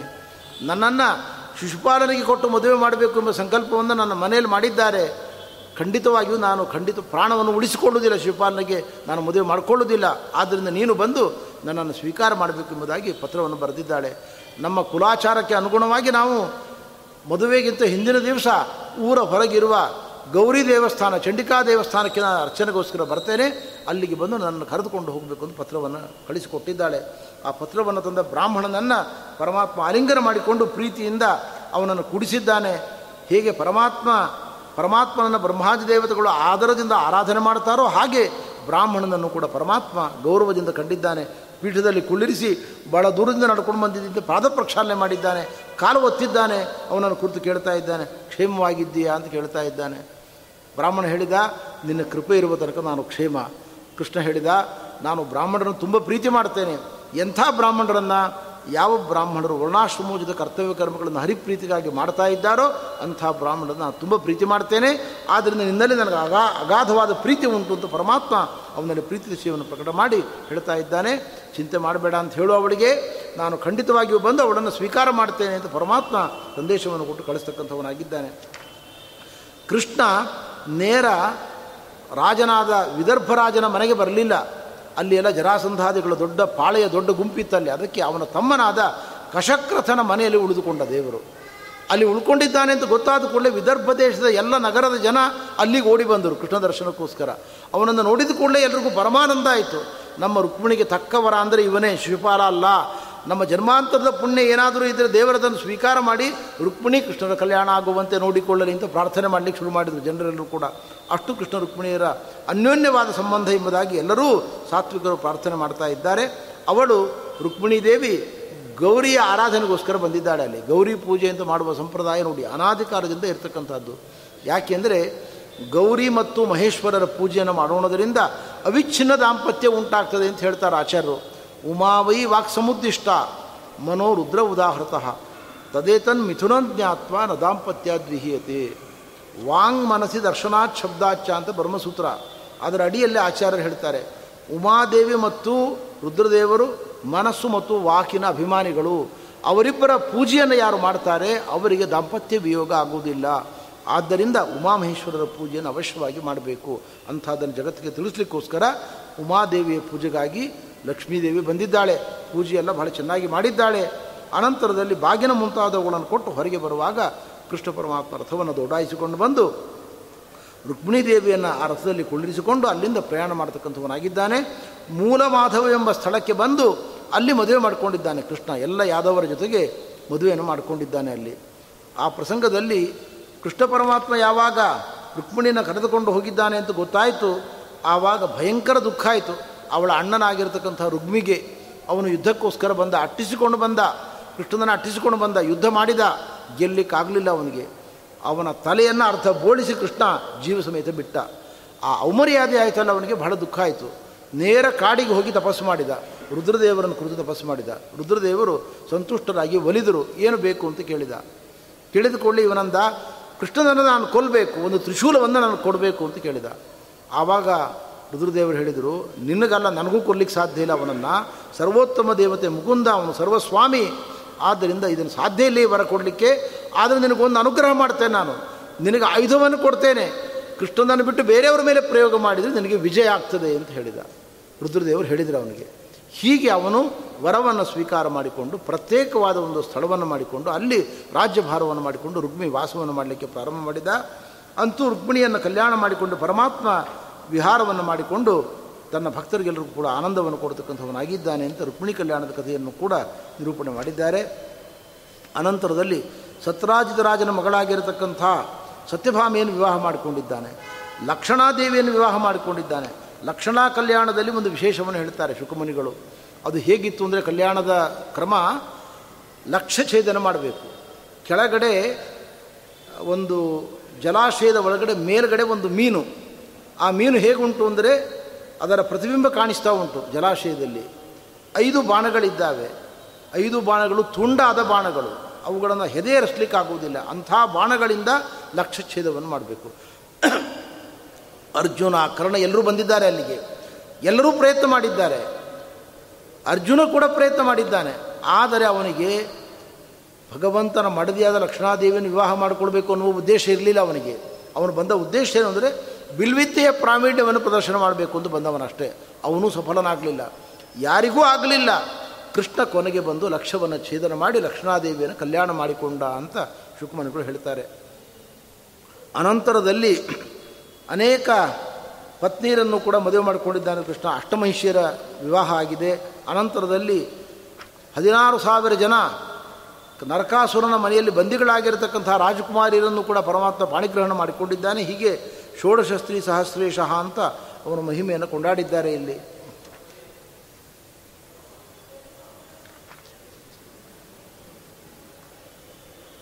ನಾಳೆ ನಾಡದ್ದು ಆಚೆನಾಡದ್ದು 3 ದಿವಸಗಳಲ್ಲಿ ಏಕಾದಶ ಸ್ಕಂಧಕ್ಕೆ ಹೆಚ್ಚು ಸಮಯವನ್ನು ಹಾಕಬೇಕು ಅನ್ನೋ ಉದ್ದೇಶದಿಂದ ಸ್ವಲ್ಪ ನಾನು ದೌಡಾಯಿಸಿಕೊಂಡು ದಶಮಸ್ಕಂಧವನ್ನು ಮುಗಿಸಿಬಿಡ್ತಾ ಇದ್ದೇನೆ ಇವತ್ತು.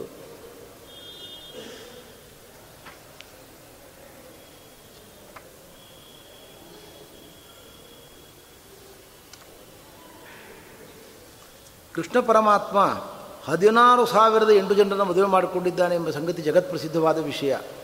ಬ್ರಹ್ಮಚಾರಿಗಳಾದ ನಾರದರಿಗೊಂದು ಕುತೂಹಲ ಉಂಟಾಯಿತು, ಕೃಷ್ಣ ಹೇಗೆ ಸುಧಾರಿಸ್ತಾ ಇದ್ದಾನೆ ಇದನ್ನು.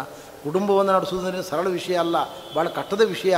ಎಲ್ಲ ಗೃಹಸ್ಥರು ಕೂಡ ತಲೆ ಚಚ್ಕೊಳ್ತಾರೆ, ಕೃಷ್ಣ 16,000 ಮಂದಿ ಜೊತೆಗೆ ಹೇಗಿದ್ದಾನೆ ಅಂತ ನೋಡಬೇಕು ಅಂತ ಬಂದರಂತ ನಾರದರು. ಒಂದು ಮನೆಗೆ ಪ್ರವೇಶ ಮಾಡಿದರು. ಪ್ರವೇಶ ಮಾಡಿದ ಕೂಡಲೇ ಕೃಷ್ಣ ಬರಮಾಡಿಕೊಂಡ, ಪಾದ ಪ್ರಕ್ಷಾಲನೆ ಮಾಡಿದ, ಕುಶಲ ವಿಚಾರ ಮಾಡಿದ, ಬಹಳ ಆನಂದ ಆಯಿತು ಅವರಿಗೆ. ಇನ್ನೊಂದು ಮನೆಗೆ ಬಂದರು, ಅಲ್ಲಿ ಮಕ್ಕಳನ್ನು ಲಾಲನೆ ಪಾಲನೆ ಮಾಡ್ತಾ ಇದ್ದ. ಕೃಷ್ಣನನ್ನು ನೋಡಿದರು, ಹೊಸದಾಗಿ ಕಂಡಂತೆ ಪುನಃ ಕೃಷ್ಣ ಅವರನ್ನು ಬರಮಾಡಿಕೊಂಡ, ಪಾದ ಪ್ರಕ್ಷಾಲನೆ ಮಾಡಿದ, ಗೌರವದ ಮಾತುಗಳನ್ನು ಆಡಿದ. ಇನ್ನೊಂದು ಮನೆಗೆ ಬಂದರು, ಅಲ್ಲಿ ನೋಡುವಾಗ ಬ್ರಾಹ್ಮಣ ಆರಾಧನೆ ಮಾಡಲಿಕ್ಕೆ ತಯಾರಾಗಿದ್ದ, ಬ್ರಾಹ್ಮಣರಿಗೆಲ್ಲ ಅಪೋಷಣ ಹಾಕಿ ಊಟಕ್ಕೆ ಕುಡಿಸ್ತಾ ಇದ್ದ. ನಾರದರನ್ನು ಬರಮಾಡಿಕೊಂಡ, ಸ್ವಾಮಿ 5 ನಿಮಿಷ ತಡ ಆಯಿತು ಬನ್ನಿ, ಪರವಾಗಿಲ್ಲ, ನಿಮಗೆ ಪ್ರತ್ಯೇಕವಾಗಿ ಊಟಕ್ಕೆ ಹಾಕ್ತೇನೆ ಅಂತ, ನಿಮಗೆಲ್ಲ ವ್ಯವಸ್ಥೆ ಮಾಡ್ತೇನೆ ಅಂತ ಬರಮಾಡಿಕೊಂಡ. ಮತ್ತೊಂದು ಮನೆಗೆ ಬಂದರು, ವಾಪಿ ಸಂಧ್ಯಾಂ ಉಪಾಸೀನಂ, ಮಾತನಾಡದೆ ಸಂಧ್ಯಾವಂದನೆ ಮಾಡ್ತಾ ಇದ್ದ. ಇನ್ನೊಂದು ಮನೆಗೆ ಹೋದರು, ಆ ಮನೆಯಲ್ಲಿ ಜಪಂತಂ ವಾಗ್ಯತಂ ಜಪ ಮಾಡ್ತಾ ಇದ್ದ, ಮತ್ತೊಂದು ಕಡೆಯಲ್ಲಿ ಅಗ್ನಿಮುಖದಿಂದ ಪರಮಾತ್ಮನ ಉಪಾಸನೆ ಮಾಡ್ತಾ ಇದ್ದ. ಒಂದೊಂದು ಕಡೆಯಲ್ಲಿ ಒಂದು ರೀತಿಯ ಕಾರ್ಯಗಳನ್ನು ಮಾಡತಕ್ಕಂಥ ಆ ಪರಮಾತ್ಮನ ವೈಭವವನ್ನು ಕಂಡು ಭಾಳ ಸಂತೋಷ ಆಯಿತು ನಾರದರಿಗೆ. ಮತ್ತೊಂದು ಮನೆಗೆ ಬಂದರು. ಇತಿಹಾಸ ಪುರಾಣಾನಿ ಶೃಣ್ವಂತಂ ಮಂಗಲಾನಿ ಚ, ಇತಿಹಾಸ ಪುರಾಣಗಳ ಪ್ರವಚನ ಆಗ್ತಾಯಿತ್ತು. ಕೃಷ್ಣನ ಮನೆಯಲ್ಲಿ ಹೆಂಡತಿ ಮಕ್ಕಳು ಅನುಬಂಧಿಗಳೆಲ್ಲ ಕೂತ್ಕೊಂಡು ಕೇಳ್ತಾ ಇದ್ದರು. ಇದರ ಮೂಲಕ ಪರಮಾತ್ಮ ನಾವೆಲ್ಲ ಇತಿಹಾಸ ಪುರಾಣವನ್ನು ಕೇಳಿ ತತ್ವಜ್ಞಾನವನ್ನು ಸಂಪಾದನೆ ಮಾಡಬೇಕು ಅಂತ ತಿಳಿಸಿಕೊಡ್ತಾ ಇದ್ದಾನೆ. ಹೀಗೆ ಮತ್ತೊಂದು ಮನೆಗೆ ಬಂದರು. ಅಲ್ಲಿ ಬರುವಾಗ ಶುಶ್ರೂಷಂತಂ ಗುರುನ್ ವಾಪಿ, ಗುರು ಹಿರಿಯರ ಕಾಲು ಒತ್ತಾ ಇದ್ದ ದೇವರು ಕೃಷ್ಣ. ಹೀಗೆ ನಾನಾ ಬಗೆಯ ಕಾರ್ಯಗಳನ್ನು ಮಾಡುವ ಕೃಷ್ಣನ ರೂಪಗಳನ್ನು ಕಂಡು ಪರಮಾನಂದ ಭರಿತರಾಗಿ ಕೃಷ್ಣನ ಮಹಿಮೆಯನ್ನು ಸ್ತೋತ್ರ ಮಾಡಿದ್ದಾರೆ. ನಾರದರು ಮಾಡಿರತಕ್ಕಂಥ ಪರಮಾತ್ಮನ ದರ್ಶನದ ಈ ಪವಿತ್ರವಾದ ಪಠ್ಯಭಾಗವನ್ನು ಸ್ಮರಣೆ ಮಾಡ್ತಾ ಹೋದರೆ, ಕೀರ್ತನೆ ಮಾಡಿದರೆ ಭಕ್ತಿ ಉಂಟಾಗ್ತದೆ, ಭಗವಂತನ ಪಾದಗಳಲ್ಲಿ ನಿರ್ಮಲವಾದ ರತಿ ಉಂಟಾಗ್ತದೆ, ಭಕ್ತಿ ಉಂಟಾಗ್ತದೆ ಎಂದು ಶುಕಮುನಿಗಳು ಇದರ ಫಲಶ್ರುತಿಯನ್ನು ಹೇಳಿದ್ದಾರೆ. ಪರಮಾತ್ಮನ ದಿನಚರಿಯನ್ನು ವರ್ಣನೆ ಮಾಡಿದ್ದಾರೆ ಶುಕಮುನಿಗಳು. ದೇವರು 4:30 ಗಂಟೆಗೆ ಹೇಳ್ತಾ ಇದ್ದ, ಬ್ರಾಹ್ಮೇ ಮುಹೂರ್ತ ಉತ್ಥಾಯ. ಕೃಷ್ಣ ಇದ್ದದ್ದು ಎಷ್ಟು ಗಂಟೆಗೆ? 8 ಗಂಟೆಗಲ್ಲ, ಬೆಳಿಗ್ಗೆ 4:30 ಹೇಳ್ತಾ ಇದ್ದ. ಎದ್ದ ಕೂಡಲೇ ಮೊದಲು ಮುಖ ತೊಳೆದುಕೊಂಡು ಸ್ವಚ್ಛವಾದ ವಸ್ತ್ರಗಳನ್ನು ಉಟ್ಟುಕೊಂಡು ದೇವರ ಧ್ಯಾನ ಮಾಡ್ತಾ ಇದ್ದ. ಏಕಂ ಪರಂಜ್ಯೋತಿ ಅನನ್ಯಮದ್ವಯಂ ಸುಸಂಸ್ಥೆಯ ನಿತ್ಯ ನಿರಸ್ತಕಿಲ್ಬಿಷಂ ಬ್ರಹ್ಮಾಖ್ಯಂ ಅಸ್ಯೋದ್ಭವನಾದಿ ಹೇತುಭಿ ಸ್ವರಕ್ಷಣೈರ್ಲಕ್ಷಿತ ಭಾವನಿರ್ವೃತ್ತಿಂ. ಈ ಶ್ಲೋಕವನ್ನು ಆಚಾರ್ಯರು ಭಾಗವತದ ಈ ಶ್ಲೋಕವನ್ನು ಅನುವ್ಯಾಖ್ಯಾನದಲ್ಲಿ ಉಲ್ಲೇಖ ಮಾಡಿದ್ದಾರೆ.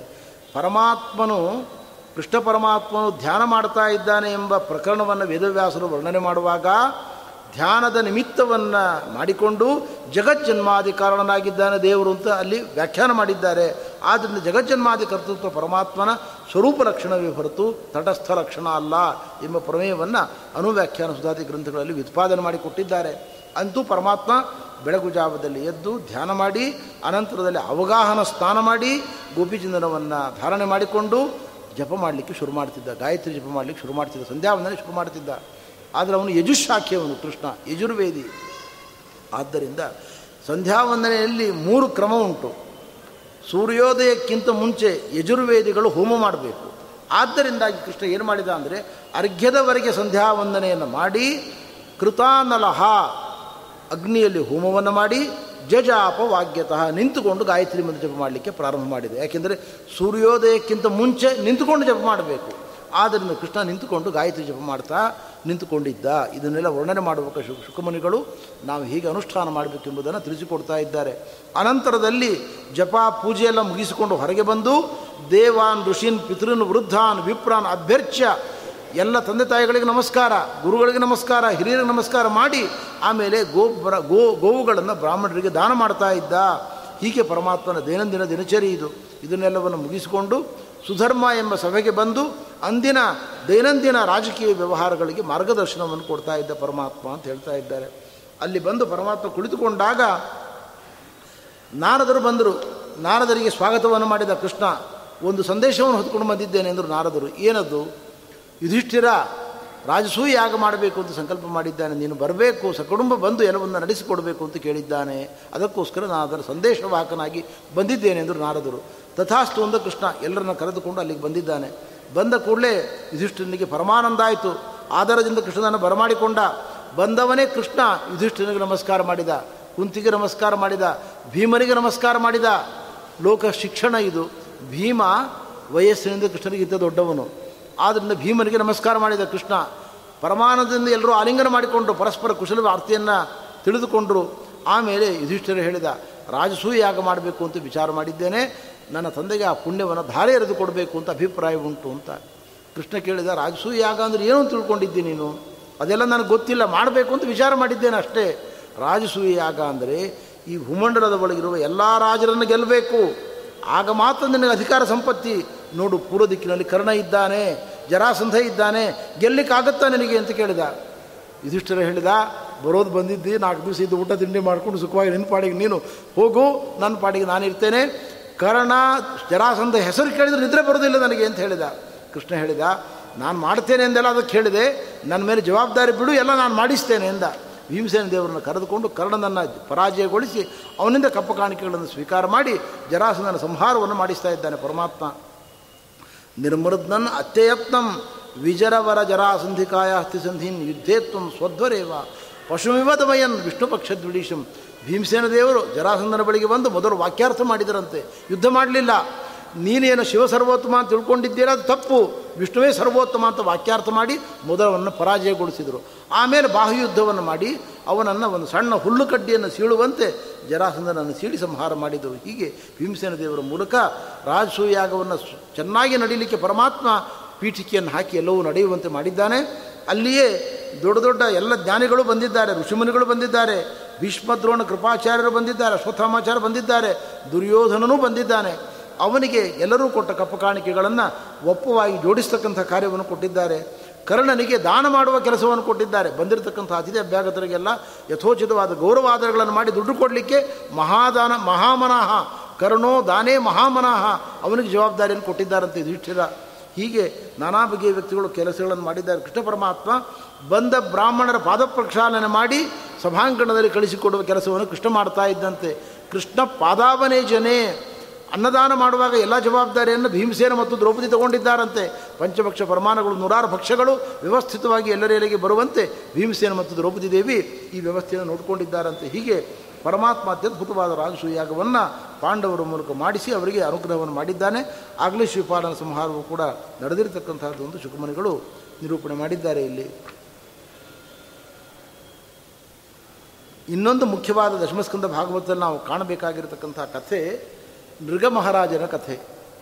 ಮೃಗ ಮಹಾರಾಜ ಓತಿಕೇತವಾಗಿ ಹುಟ್ಟಿದ್ದಾನೆ.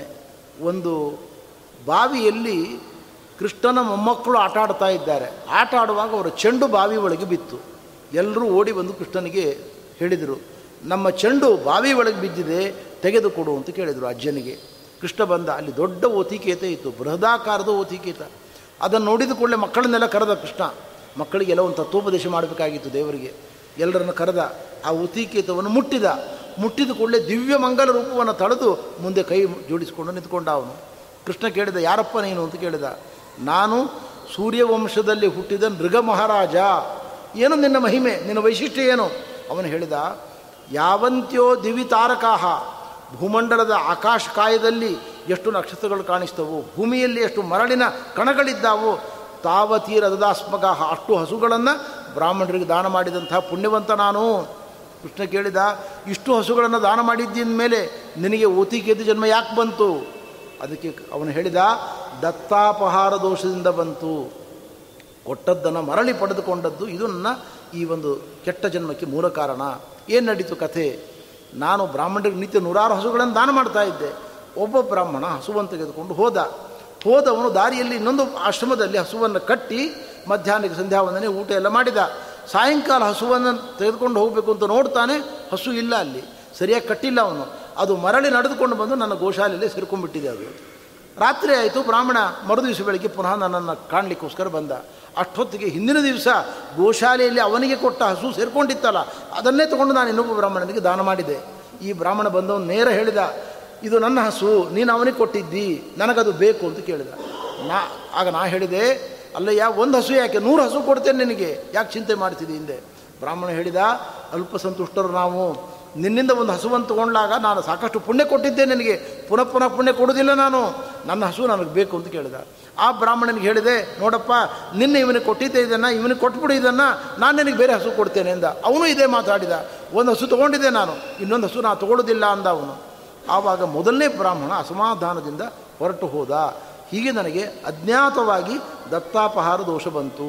ಯಮಪಟ್ಟಣಕ್ಕೆ ಹೋದೆ ಮೃತನಾಗಿ. ಯಮ ಕೇಳಿದ, ಅಪಾರವಾದ ಪುಣ್ಯ ಉಂಟು ನನಗೆ, ಬೆಟ್ಟದಷ್ಟು ಪುಣ್ಯ ಇದೆ, ಒಂದು ಪಾಪ ಇದೆ, ಆ ಪಾಪದ ಫಲವೇ ಓತಿಕೇತವಾಗಿ ಹುಟ್ಟಬೇಕಾಗ್ತದೆ, ನೀನು ಹುಟ್ಟುತ್ತೇನೆ, ನಾನು ಇಷ್ಟು ಪುಣ್ಯ ಮಾಡಿದ್ದು ವ್ಯರ್ಥ ಆಯ್ತಲ್ಲ ನನಗೆ ಅಂತ ಕೇಳಿದೆ. ನಾನು ಲಕ್ಷ ಲಕ್ಷ ಕೋಟಿ ಕೋಟಿ ಸಂಖ್ಯೆಯ ಹಸುಗಳನ್ನು ದಾನ ಮಾಡಿದ್ದೇನೆ, ಇದು ವ್ಯರ್ಥ ಆಯ್ತಲ್ಲ ಅಂತ ಕೇಳಿದೆ ನಾನು. ಅದಕ್ಕೆ ಯಮ ಹೇಳಿದ, ವ್ಯರ್ಥ ಆಗಿಲ್ಲ, ನೀನು ಓತಿಕೇತವಾಗಿ ಹುಟ್ಟಿದಾಗ ಕೃಷ್ಣ ಪರಮಾತ್ಮ ಬಂದು ನಿನ್ನನ್ನು ಸ್ಪರ್ಶ ಮಾಡ್ತಾನೆ, ಮತ್ತೆ ದಿವ್ಯವಾದ ರೂಪ ನಿನಗೆ ಬರ್ತದೆ, ಸ್ವರ್ಗದಲ್ಲಿ ನೀನು ವಿಹಾರ ಮಾಡಬಹುದು ಅಂತ ಯಮಧರ್ಮರಾಜ ಹೇಳಿದ್ದ ಎಂಬುದಾಗಿ ಇಷ್ಟು ಕಥೆಯನ್ನು ತಾನು ಹೇಳಿಕೊಳ್ತಾನೆ. ಆವಾಗ ಕೃಷ್ಣ ಪರಮಾತ್ಮ ತನ್ನ ಮಕ್ಕಳಿಗೆಲ್ಲರಿಗೂ ಕೂಡ ಉಪದೇಶವನ್ನು ಮಾಡ್ತಾ ಇದ್ದಾನೆ. ನೋಡಿ, ನಮ್ಮ ಜೀವನದ ಒಳಗೆ ಹಾಲಾಹಲ ವಿಷ ಹಾಲಾಹಲ ಅಲ್ಲ, ನಾಹಂ ಹಾಲಾಹಲಮ್ಮನ್ನೇ ವಿಷಂ ಯಸ್ಯ ಪ್ರತಿಕ್ರಿಯಾ. ಹಾಗಿದ್ದರೆ ಯಾವುದು ನಮ್ಮ ಜೀವನದಲ್ಲಿ ಜೀರ್ಣ ಆಗುವುದಿಲ್ಲ ಅಂದರೆ ಬ್ರಹ್ಮಸ್ವ ದೇವಸ್ವಗಳು ಜೀರ್ಣ ಆಗುವುದಿಲ್ಲ. ಬ್ರಹ್ಮಸ್ವವನ್ನು ತಗೊಳ್ಬಾರ್ದು, ಬ್ರಾಹ್ಮಣರ ಸ್ವತ್ತನ್ನು ನಾವು ತಗೊಳ್ಬಾರ್ದು, ದೇವಸ್ವವನ್ನು ತಗೊಳ್ಬಾರ್ದು. ಮಠಮಾಲೆಗಳಲ್ಲಿರ್ತಕ್ಕಂಥದ್ದನ್ನು ತಿನ್ನತಕ್ಕಂಥ ಸ್ವಭಾವ ಸುತ್ತಮುತ್ತ ಇರುವವರಿಗೆ ಇರ್ತದೆ. ಅವರು ಇಂಥ ಪಠ್ಯಭಾಗವನ್ನು ಸರಿಯಾಗಿ ಅರ್ಥ ಮಾಡಿಕೊಳ್ಬೇಕು. ಕೃಷ್ಣ ಪರಮಾತ್ಮ ಹೇಳ್ತಾನೆ, ತಿಳಿಯದೆ ನಾವು ಬ್ರಹ್ಮಸ್ವವನ್ನು ದೇವಸ್ವವನ್ನು ತಿಂದರೆ ಭುಕ್ತಂ ಹಂತಿ ತ್ರಿಪುರುಷಂ, ಮೂರು ತಲೆಮಾರುಗಳನ್ನು ಅದು ನಾಶ ಮಾಡ್ತದೆ. ಬುದ್ಧಿಪೂರ್ವಕವಾಗಿ ಮಾಡಿದ್ದಾದರೆ 21 ಕುಲಗಳನ್ನು ಹಾಳು ಮಾಡ್ತದೆ ಅದು. ಆದ್ದರಿಂದ ಸರ್ವಥಾ ನಾವು ಬ್ರಹ್ಮಸ್ವವನ್ನು ದೇವಸ್ವವನ್ನು ತಿನ್ನಬಾರದು. ಸ್ವದತ್ತಾಂ ಪರದತ್ತಾಂಬ ಬ್ರಹ್ಮಭುತ್ತಿಂ ಹರೇತೆಯ 60 ವರ್ಷ ಸಹಸ್ರಾಣಿ ವಿಷ್ಟಾಯಂ ಜಾಯತೆ ಕ್ರಿಮಿ. ಬ್ರಾಹ್ಮಣರಿಗೆ ಕೊಟ್ಟದ್ದನ್ನು, ದೇವರಿಗೆ ಕೊಟ್ಟದ್ದನ್ನು ನಾವು ತಿಂದರೆ 60,000 ವರ್ಷಗಳ ಕಾಲ ನಾವು ಕೊಳೆಯಲ್ಲಿ ಕ್ರಿಮಿಯಾಗಿ ಹುಟ್ಟಬೇಕಾಗ್ತದೆ. ಆದ್ದರಿಂದ ಸರ್ವಥಾ ದಿವಸವನ್ನಾಗಲಿ ಬ್ರಹ್ಮಸ್ವನ್ನಾಗಲಿ ನಾವು ತಿನ್ನಬಾರದು. ಅಷ್ಟೇ ಅಲ್ಲ, ನಿಮಗೊಂದು ಪಾಠವನ್ನು ಹೇಳ್ತಾ ಇದ್ದೇನೆ. ಬ್ರಾಹ್ಮಣರು ಜ್ಞಾನಿಗಳು ನಮಗೆ ಬೈದರು, ನಿಂದಿಸಿದರು, ನಾವು ಅವರನ್ನು ನಿಂದನೆ ಮಾಡಬಾರ್ದು. ನಾನು ಹೇಗೆ ಬ್ರಾಹ್ಮಣರಲ್ಲಿ ಭಕ್ತಿಯನ್ನು ತೋರ್ತೇನೆ ಆ ರೀತಿಯಲ್ಲಿ ನಾವು ಭಕ್ತಿಯನ್ನು ಮಾಡಬೇಕು ಅಂತ ಕೃಷ್ಣ ಪರಮಾತ್ಮ ಹೇಳ್ತಾ ಇದ್ದಾನೆ. ವಿಪ್ರಂ ಕೃತಾಕಸಮಪಿ ನೈವ ದೃಶ್ಯತ ಮಾಮಕಾಹ ಘನಂತಂ ಬಹುಶಪಂತಂ ವಾ ನಮಸ್ಕೃತ ನಿತ್ಯಶಃ. ನಮಗೆ ಬ್ರಾಹ್ಮಣರು ಹೊಡಿಲಿ, ಬೈಲಿ, ಏನು ಬೇಕಾದರೂ ಮಾಡಲಿ, ನಾವು ಅವರಿಗೆ ಅಗೌರವ ಮಾಡತಕ್ಕದ್ದಲ್ಲ, ಗೌರವದಿಂದಲೇ ಅವರನ್ನು ಕಾಣಬೇಕು ಎಂಬುದಾಗಿ ಬ್ರಾಹ್ಮಣರ ಮಹತ್ವವನ್ನು, ಜ್ಞಾನಿಗಳ ಮಹತ್ವವನ್ನು ಕೃಷ್ಣ ಪರಮಾತ್ಮ ಇಲ್ಲಿ ನಿರೂಪಣೆ ಮಾಡಿಕೊಟ್ಟಿದ್ದಾನೆ.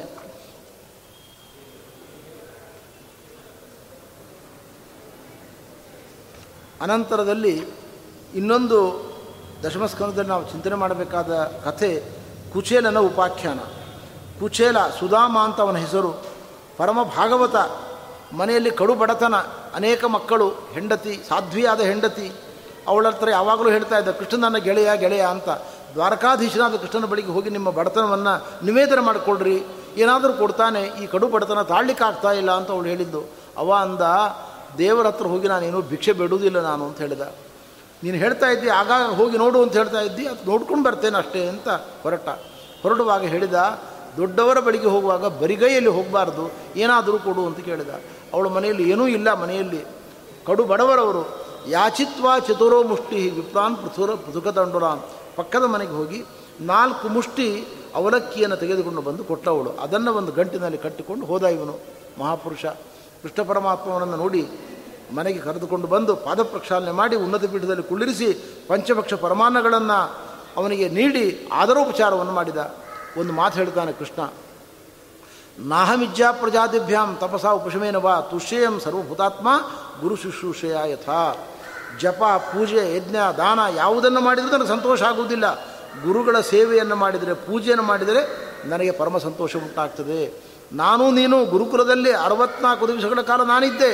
64 ವಿದ್ಯೆಗಳನ್ನು ಅಧ್ಯಯನ ಮಾಡುವಾಗ ಹಗಲು ರಾತ್ರಿ ನಾವಿಬ್ಬರು ಗುರು ಸೇವೆಯನ್ನು ಮಾಡಿದ್ದೇವೆ ಎಂಬುದನ್ನು ಕೃಷ್ಣ ನೆನಪಿಸಿಕೊಂಡ. ಅವನಿಗೆ ಹೇಳ್ತಾ ಇದ್ದಾನೆ, ಇದೇವ ಹಿ ಸಚ್ಚಿಷ್ಯ ಕರ್ತವ್ಯಂ ಗುರುನಿಷ್ಕೃತಂ.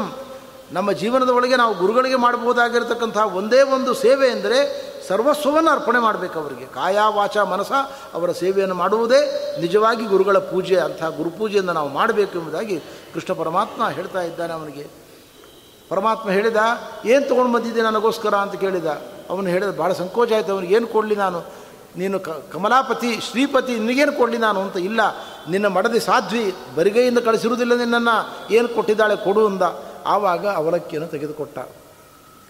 1 ಮುಷ್ಟಿಯನ್ನು ಕೃಷ್ಣ ಬಾಯಲ್ಲಿ ಹಾಕ್ಕೊಂಡಂತೆ. ಏಕಾಂ ಮುಷ್ಟಿಂ ಸಗೃಜ್ಜಗ್ಧ್ವ ದ್ವಿತೀಯಾಂ ಜಗ್ಧು ಮಾಡಿದೆ. 2ನೇ ಮುಷ್ಟಿ ಕೈ ಹಾಕಿದಂತೆ. ತಾವತ್ ಶ್ರೀ ಜಗ್ರಹೇ ಹಸ್ತಂ, ಲಕ್ಷ್ಮೀದೇವಿ ಹೇಳಿದಂತೆ ಸಾಕು ಅಂತ ಹೇಳಿದಂತೆ. 1 ಮುಷ್ಟಿ ನಿಮ್ಮ ಅವಲಕ್ಕಿಯನ್ನು ಸ್ವೀಕಾರ ಮಾಡಿದಾಗ ನೀವು ಅಖಿಲಾಂಡ ಕೋಟಿ ಬ್ರಹ್ಮಾಂಡದ ಒಳಗೆ ಮೋಕ್ಷದಲ್ಲಿ ದೊಡ್ಡ ಮನೆ ಕೊಟ್ಟಾಯಿತು ಅವನಿಗೆ. ಇಲ್ಲಿಯೂ ಬೇಕಾದ ಪುರುಷಾರ್ಥ, ಇಲ್ಲಿಯೂ ವೈಭವ ಕೊಟ್ಟಾಯಿತು. ಇಷ್ಟು ಸಾಕು ಅಂತ ಹೇಳಿದಂತೆ. ಅಂದರೆ ದೇವರು ತೆಗೆದುಕೊಳ್ಳುವಂತೆ 1 ಮುಷ್ಟಿ ಅವಲಕ್ಕಿಯನ್ನು ಅರ್ಪಣೆ ಮಾಡಿದರೂ ಸಕಲ ವಿಧವಾದ ಪುರುಷಾರ್ಥಗಳ ಜೊತೆಗೆ ಮೋಕ್ಷ ಕೊಡ್ತಾನೆ ಪರಮಾತ್ಮ ಅಂದಮೇಲೆ ಅವನ ಕರುಣೆಗೆ ಎಣೆ ಇಲ್ಲ, ಕರುಣೆಗೆ ಕೊನೆ ಇಲ್ಲ. ಅನಂತವಾದ ಕರುಣೆ ದೇವರದ್ದು ಎಂಬುದಾಗಿ ನಾವು ಅರ್ಥ ಮಾಡಿಕೊಳ್ಬೇಕು. ಅವನ ಮಹಾನುಭಾವ ಕೃಷ್ಣನ ಅನುಗ್ರಹವನ್ನು ಪಡೆದುಕೊಂಡು ದಾರಿಯಲ್ಲಿ ಬರ್ತಾ ವಿಚಾರ ಮಾಡಿದಂತೆ ಕೃಷ್ಣ, ಬಡತನ ನಿವಾರಣ ಉಪಾಯವನ್ನೇನು ಕೇಳಲೇ ಇಲ್ಲವಲ್ಲ, ನಿನಗೇನು ಕಷ್ಟ ಉಂಟು ಅಂತ ಕೇಳಲೇ ಇಲ್ವಲ್ಲ. ಪ್ರಾಯ ದೇವರ ಅಭಿಪ್ರಾಯ ಹೀಗಿರಬೇಕು, ನಾನೇನಾದ್ರು ದುಡ್ಡು ಕಾಸು ಕೇಳಿದರೆ 4 ದಿವಸಕ್ಕೆ ಬರುತ್ತೆ ಅದು, ನನ್ನ ಧ್ಯಾನ ಮಾಡಿಕೊಂಡು ಚೆನ್ನಾಗಿದ್ದಾನೆ, ಹೀಗೆ ಮುಂದುವರಿಲಿಂದ ದೇವರ ಅಭಿಪ್ರಾಯ ಇರಬೇಕು ಅಂತ ಸಮಾಧಾನ ಮಾಡಿಕೊಂಡು ಮನೆಗೆ ಹತ್ತಿರ ಬಂದು ನೋಡಿದರೆ ಮನೆಯನ್ನು ಕಾಣಿಸ್ತಾನೇ ಇಲ್ಲ. ಅದ್ಭುತವಾದ ಭವನಗಳು ಬೆಳೆದು ಬಿಟ್ಟಿದ್ದಾವಲ್ಲಿ. ನೋಡಿದ, ಇದು ಯಾರ ಮನೆ, ಇದು ಯಾರ್ದೋ ಮನೆ, ನಮ್ಮ ಬೀದಿ, ಹೌದು, ಮೊದಲು ಈ ಮನೆ ಇರಲಿಲ್ಲ, ಎಲ್ಲಿಂದ ಬಂತು ಮನೆ ಅಂತ ವಿಚಾರ ಮಾಡುವಾಗ ಹೆಂಡತಿ ಸಾಲಂಕೃತ ಮಕ್ಕಳೊಂದಿಗೆ ಬರ್ತಾ ಇದ್ದಾಳೆ. ಅವಳನ್ನು ನೋಡಿ ಆಶ್ಚರ್ಯ ಅವನಿಗೆ, ಇವಳು ಯಾರು ಅಂತ. ದೇವತಾಸ್ತ್ರೀಯಂತೆ ಶೋಭಾಯಮಾನಳಾಗಿದ್ದಾಳೆ ಅಂತ. ಬಂದು ಪಾದಪ್ರಕ್ಷಾಲನೆ ಮಾಡಿ ಹೇಳ್ತಾ ಇದ್ದಾಳೆ, ನಾನೇ ನಿಮ್ಮ ಪತ್ನಿ, ಕೃಷ್ಣನ ಸೇವೆಯಿಂದ ಕೃಷ್ಣನ ಕರುಣೆಯಿಂದ ಅದ್ಭುತವಾದ ಸಂಪತ್ತು ನಮಗೆ ದೊರಕಿದೆ ಅಂತ ಅವಳು ನಿವೇದನೆ ಮಾಡ್ತಾ ಇದ್ದಾಳೆ. ಹೀಗೆ ಕೃಷ್ಣನ ಅಂತರಂಗ ಭಕ್ತಿಯನ್ನು ಮಾಡಿ ಕಲಿತಕ್ಕಂಥವನಾಗಿದ್ದಾನೆ, ಉನ್ನತವಾದ ಸದ್ಗತಿಯನ್ನು ಕೂಡ ಪಡೆದುಕೊಂಡಿದ್ದಾನೆ ಎಂಬುದಾಗಿ ಆ ಕಥೆಯನ್ನು ಕೂಡ ಶುಕಮುನಿಗಳು ನಮಗೆ ನಿರೂಪಣೆ ಮಾಡಿದ್ದಾರೆ. ಇಲ್ಲಿ ಕೃಷ್ಣ ಪರಮಾತ್ಮನ ಸಂತತಿ ಎಷ್ಟುಂಟು ಅಂತ ಹೇಳ್ತಾರೆ ಶುಕಮುನಿಗಳು. ಅದರ ಬಗ್ಗೆ ಹೇಳುವಾಗ ಒಂದು ಮಹತ್ವದ ಮಾತು, ಕೃಷ್ಣನ ಸಂತತಿಗೆ ಅಧ್ಯಾಪಕರಿದ್ದಾರೆ. ಎಷ್ಟು ಜನ ಅಧ್ಯಾಪಕರಿದ್ದಾರೆ ಅಂದರೆ, 30 ಕೋಟಿ ಸಹಸ್ರಾಣಂ 88 ಶತಾನಿ ಚ ಆಸನ್ ಯದುಕುಮಾರಾಣಂ ಆಚಾರ್ಯ ಇತಿನ ಶ್ರುತಂ. 30 ಕೋಟ್ಯ ಕೃಷ್ಣನ ಮಕ್ಕಳ ಅಧ್ಯಾಪಕರ ತಂಡ ಇಷ್ಟಿತ್ತು ನೋಡಿ. 3,88,100 ಮಂದಿ ಅಧ್ಯಾಪಕರಿದ್ದರಂತೆ. ಇಷ್ಟು ಜನ ಅಧ್ಯಾಪಕರಿದ್ದರು ಅಂತಂದರೆ ತಾತ್ಪರ್ಯ ಏನು? ಕೃಷ್ಣ ಪರಮಾತ್ಮನ ಮಕ್ಕಳು ಮೊಮ್ಮಕ್ಕಳ ಸಂತತಿಯಿಂದ ನಾವು ವರ್ಣನೆ ಮಾಡಲಿಕ್ಕೆ ಸಾಧ್ಯ ಇಲ್ಲ. ಕೋಟಿ ಕೋಟಿ ಸಂಖ್ಯೆಯಲ್ಲಿ ಕೃಷ್ಣನ ಸಂತತಿ ಎಂಬತಕ್ಕಂಥದ್ದು ಬೆಳೆದಿತ್ತು ಎಂಬತಕ್ಕಂಥ ಅಭಿಪ್ರಾಯವನ್ನು ಕೂಡ ನಾವಿಲ್ಲಿ ತಿಳಿದುಕೊಳ್ಬೋದಾಗಿದೆ. ಏದ ಮನುಷ್ಯನೋತಿ ಶ್ರಾವಯದ್ವಾ ಮುರಾರೇಹೇ ಚರಿತಂ ಅಮೃತಕೀರ್ತೇಹೇ ವರ್ಣಿತಂ ವ್ಯಾಸಪುತ್ರಿ ಜಗದಗವಿದಂ ತದ್ಭಕ್ತಕರಣಾವಧಂಸಂ ಭಗವತಿ ಕೃತಚಿತ್ತಃ ಯಾತಿ ತತ್ ಕ್ಷೇಮಧಾಮ. ಯಾರು ಭಗವಂತನ ಮಂಗಲ ಚರಿತ್ರೆಯನ್ನು ಕೇಳ್ತಾ ಇದ್ದಾರೆ ಅಂಥ ವ್ಯಕ್ತಿಗಳಿಗೆ ಎಲ್ಲ ಪಾಪಗಳಿಂದ ಮುಕ್ತಿ ಉಂಟಾಗಿ ಭಗವಂತನ ಪಾದಗಳಲ್ಲಿ ನಿರ್ಮಲವಾದ ಭಕ್ತಿ ಉಂಟಾಗ್ತದೆ ಅಂತ ದಶಮಸ್ಕಂದ ಭಾಗವತವನ್ನು ಸಮಾಪ್ತಿ ಮಾಡಿದ್ದಾರೆ. ನಾಳೆ ನಾಡದು ಮತ್ತು ಆಚೆ ನಾಡದು 3 ದಿವಸಗಳಲ್ಲಿ ಏಕಾದಶಸ್ಕಂದದ ಕೆಲವು ವಿಷಯಗಳನ್ನು ಅನುವಾದ ಮಾಡತಕ್ಕಂಥ ಪ್ರಯತ್ನವನ್ನು ಮಾಡ್ತೇನೆ. ಶ್ರೀಮಧ್ವೇಶ ಅರ್ಪಣಮಸ್ತು.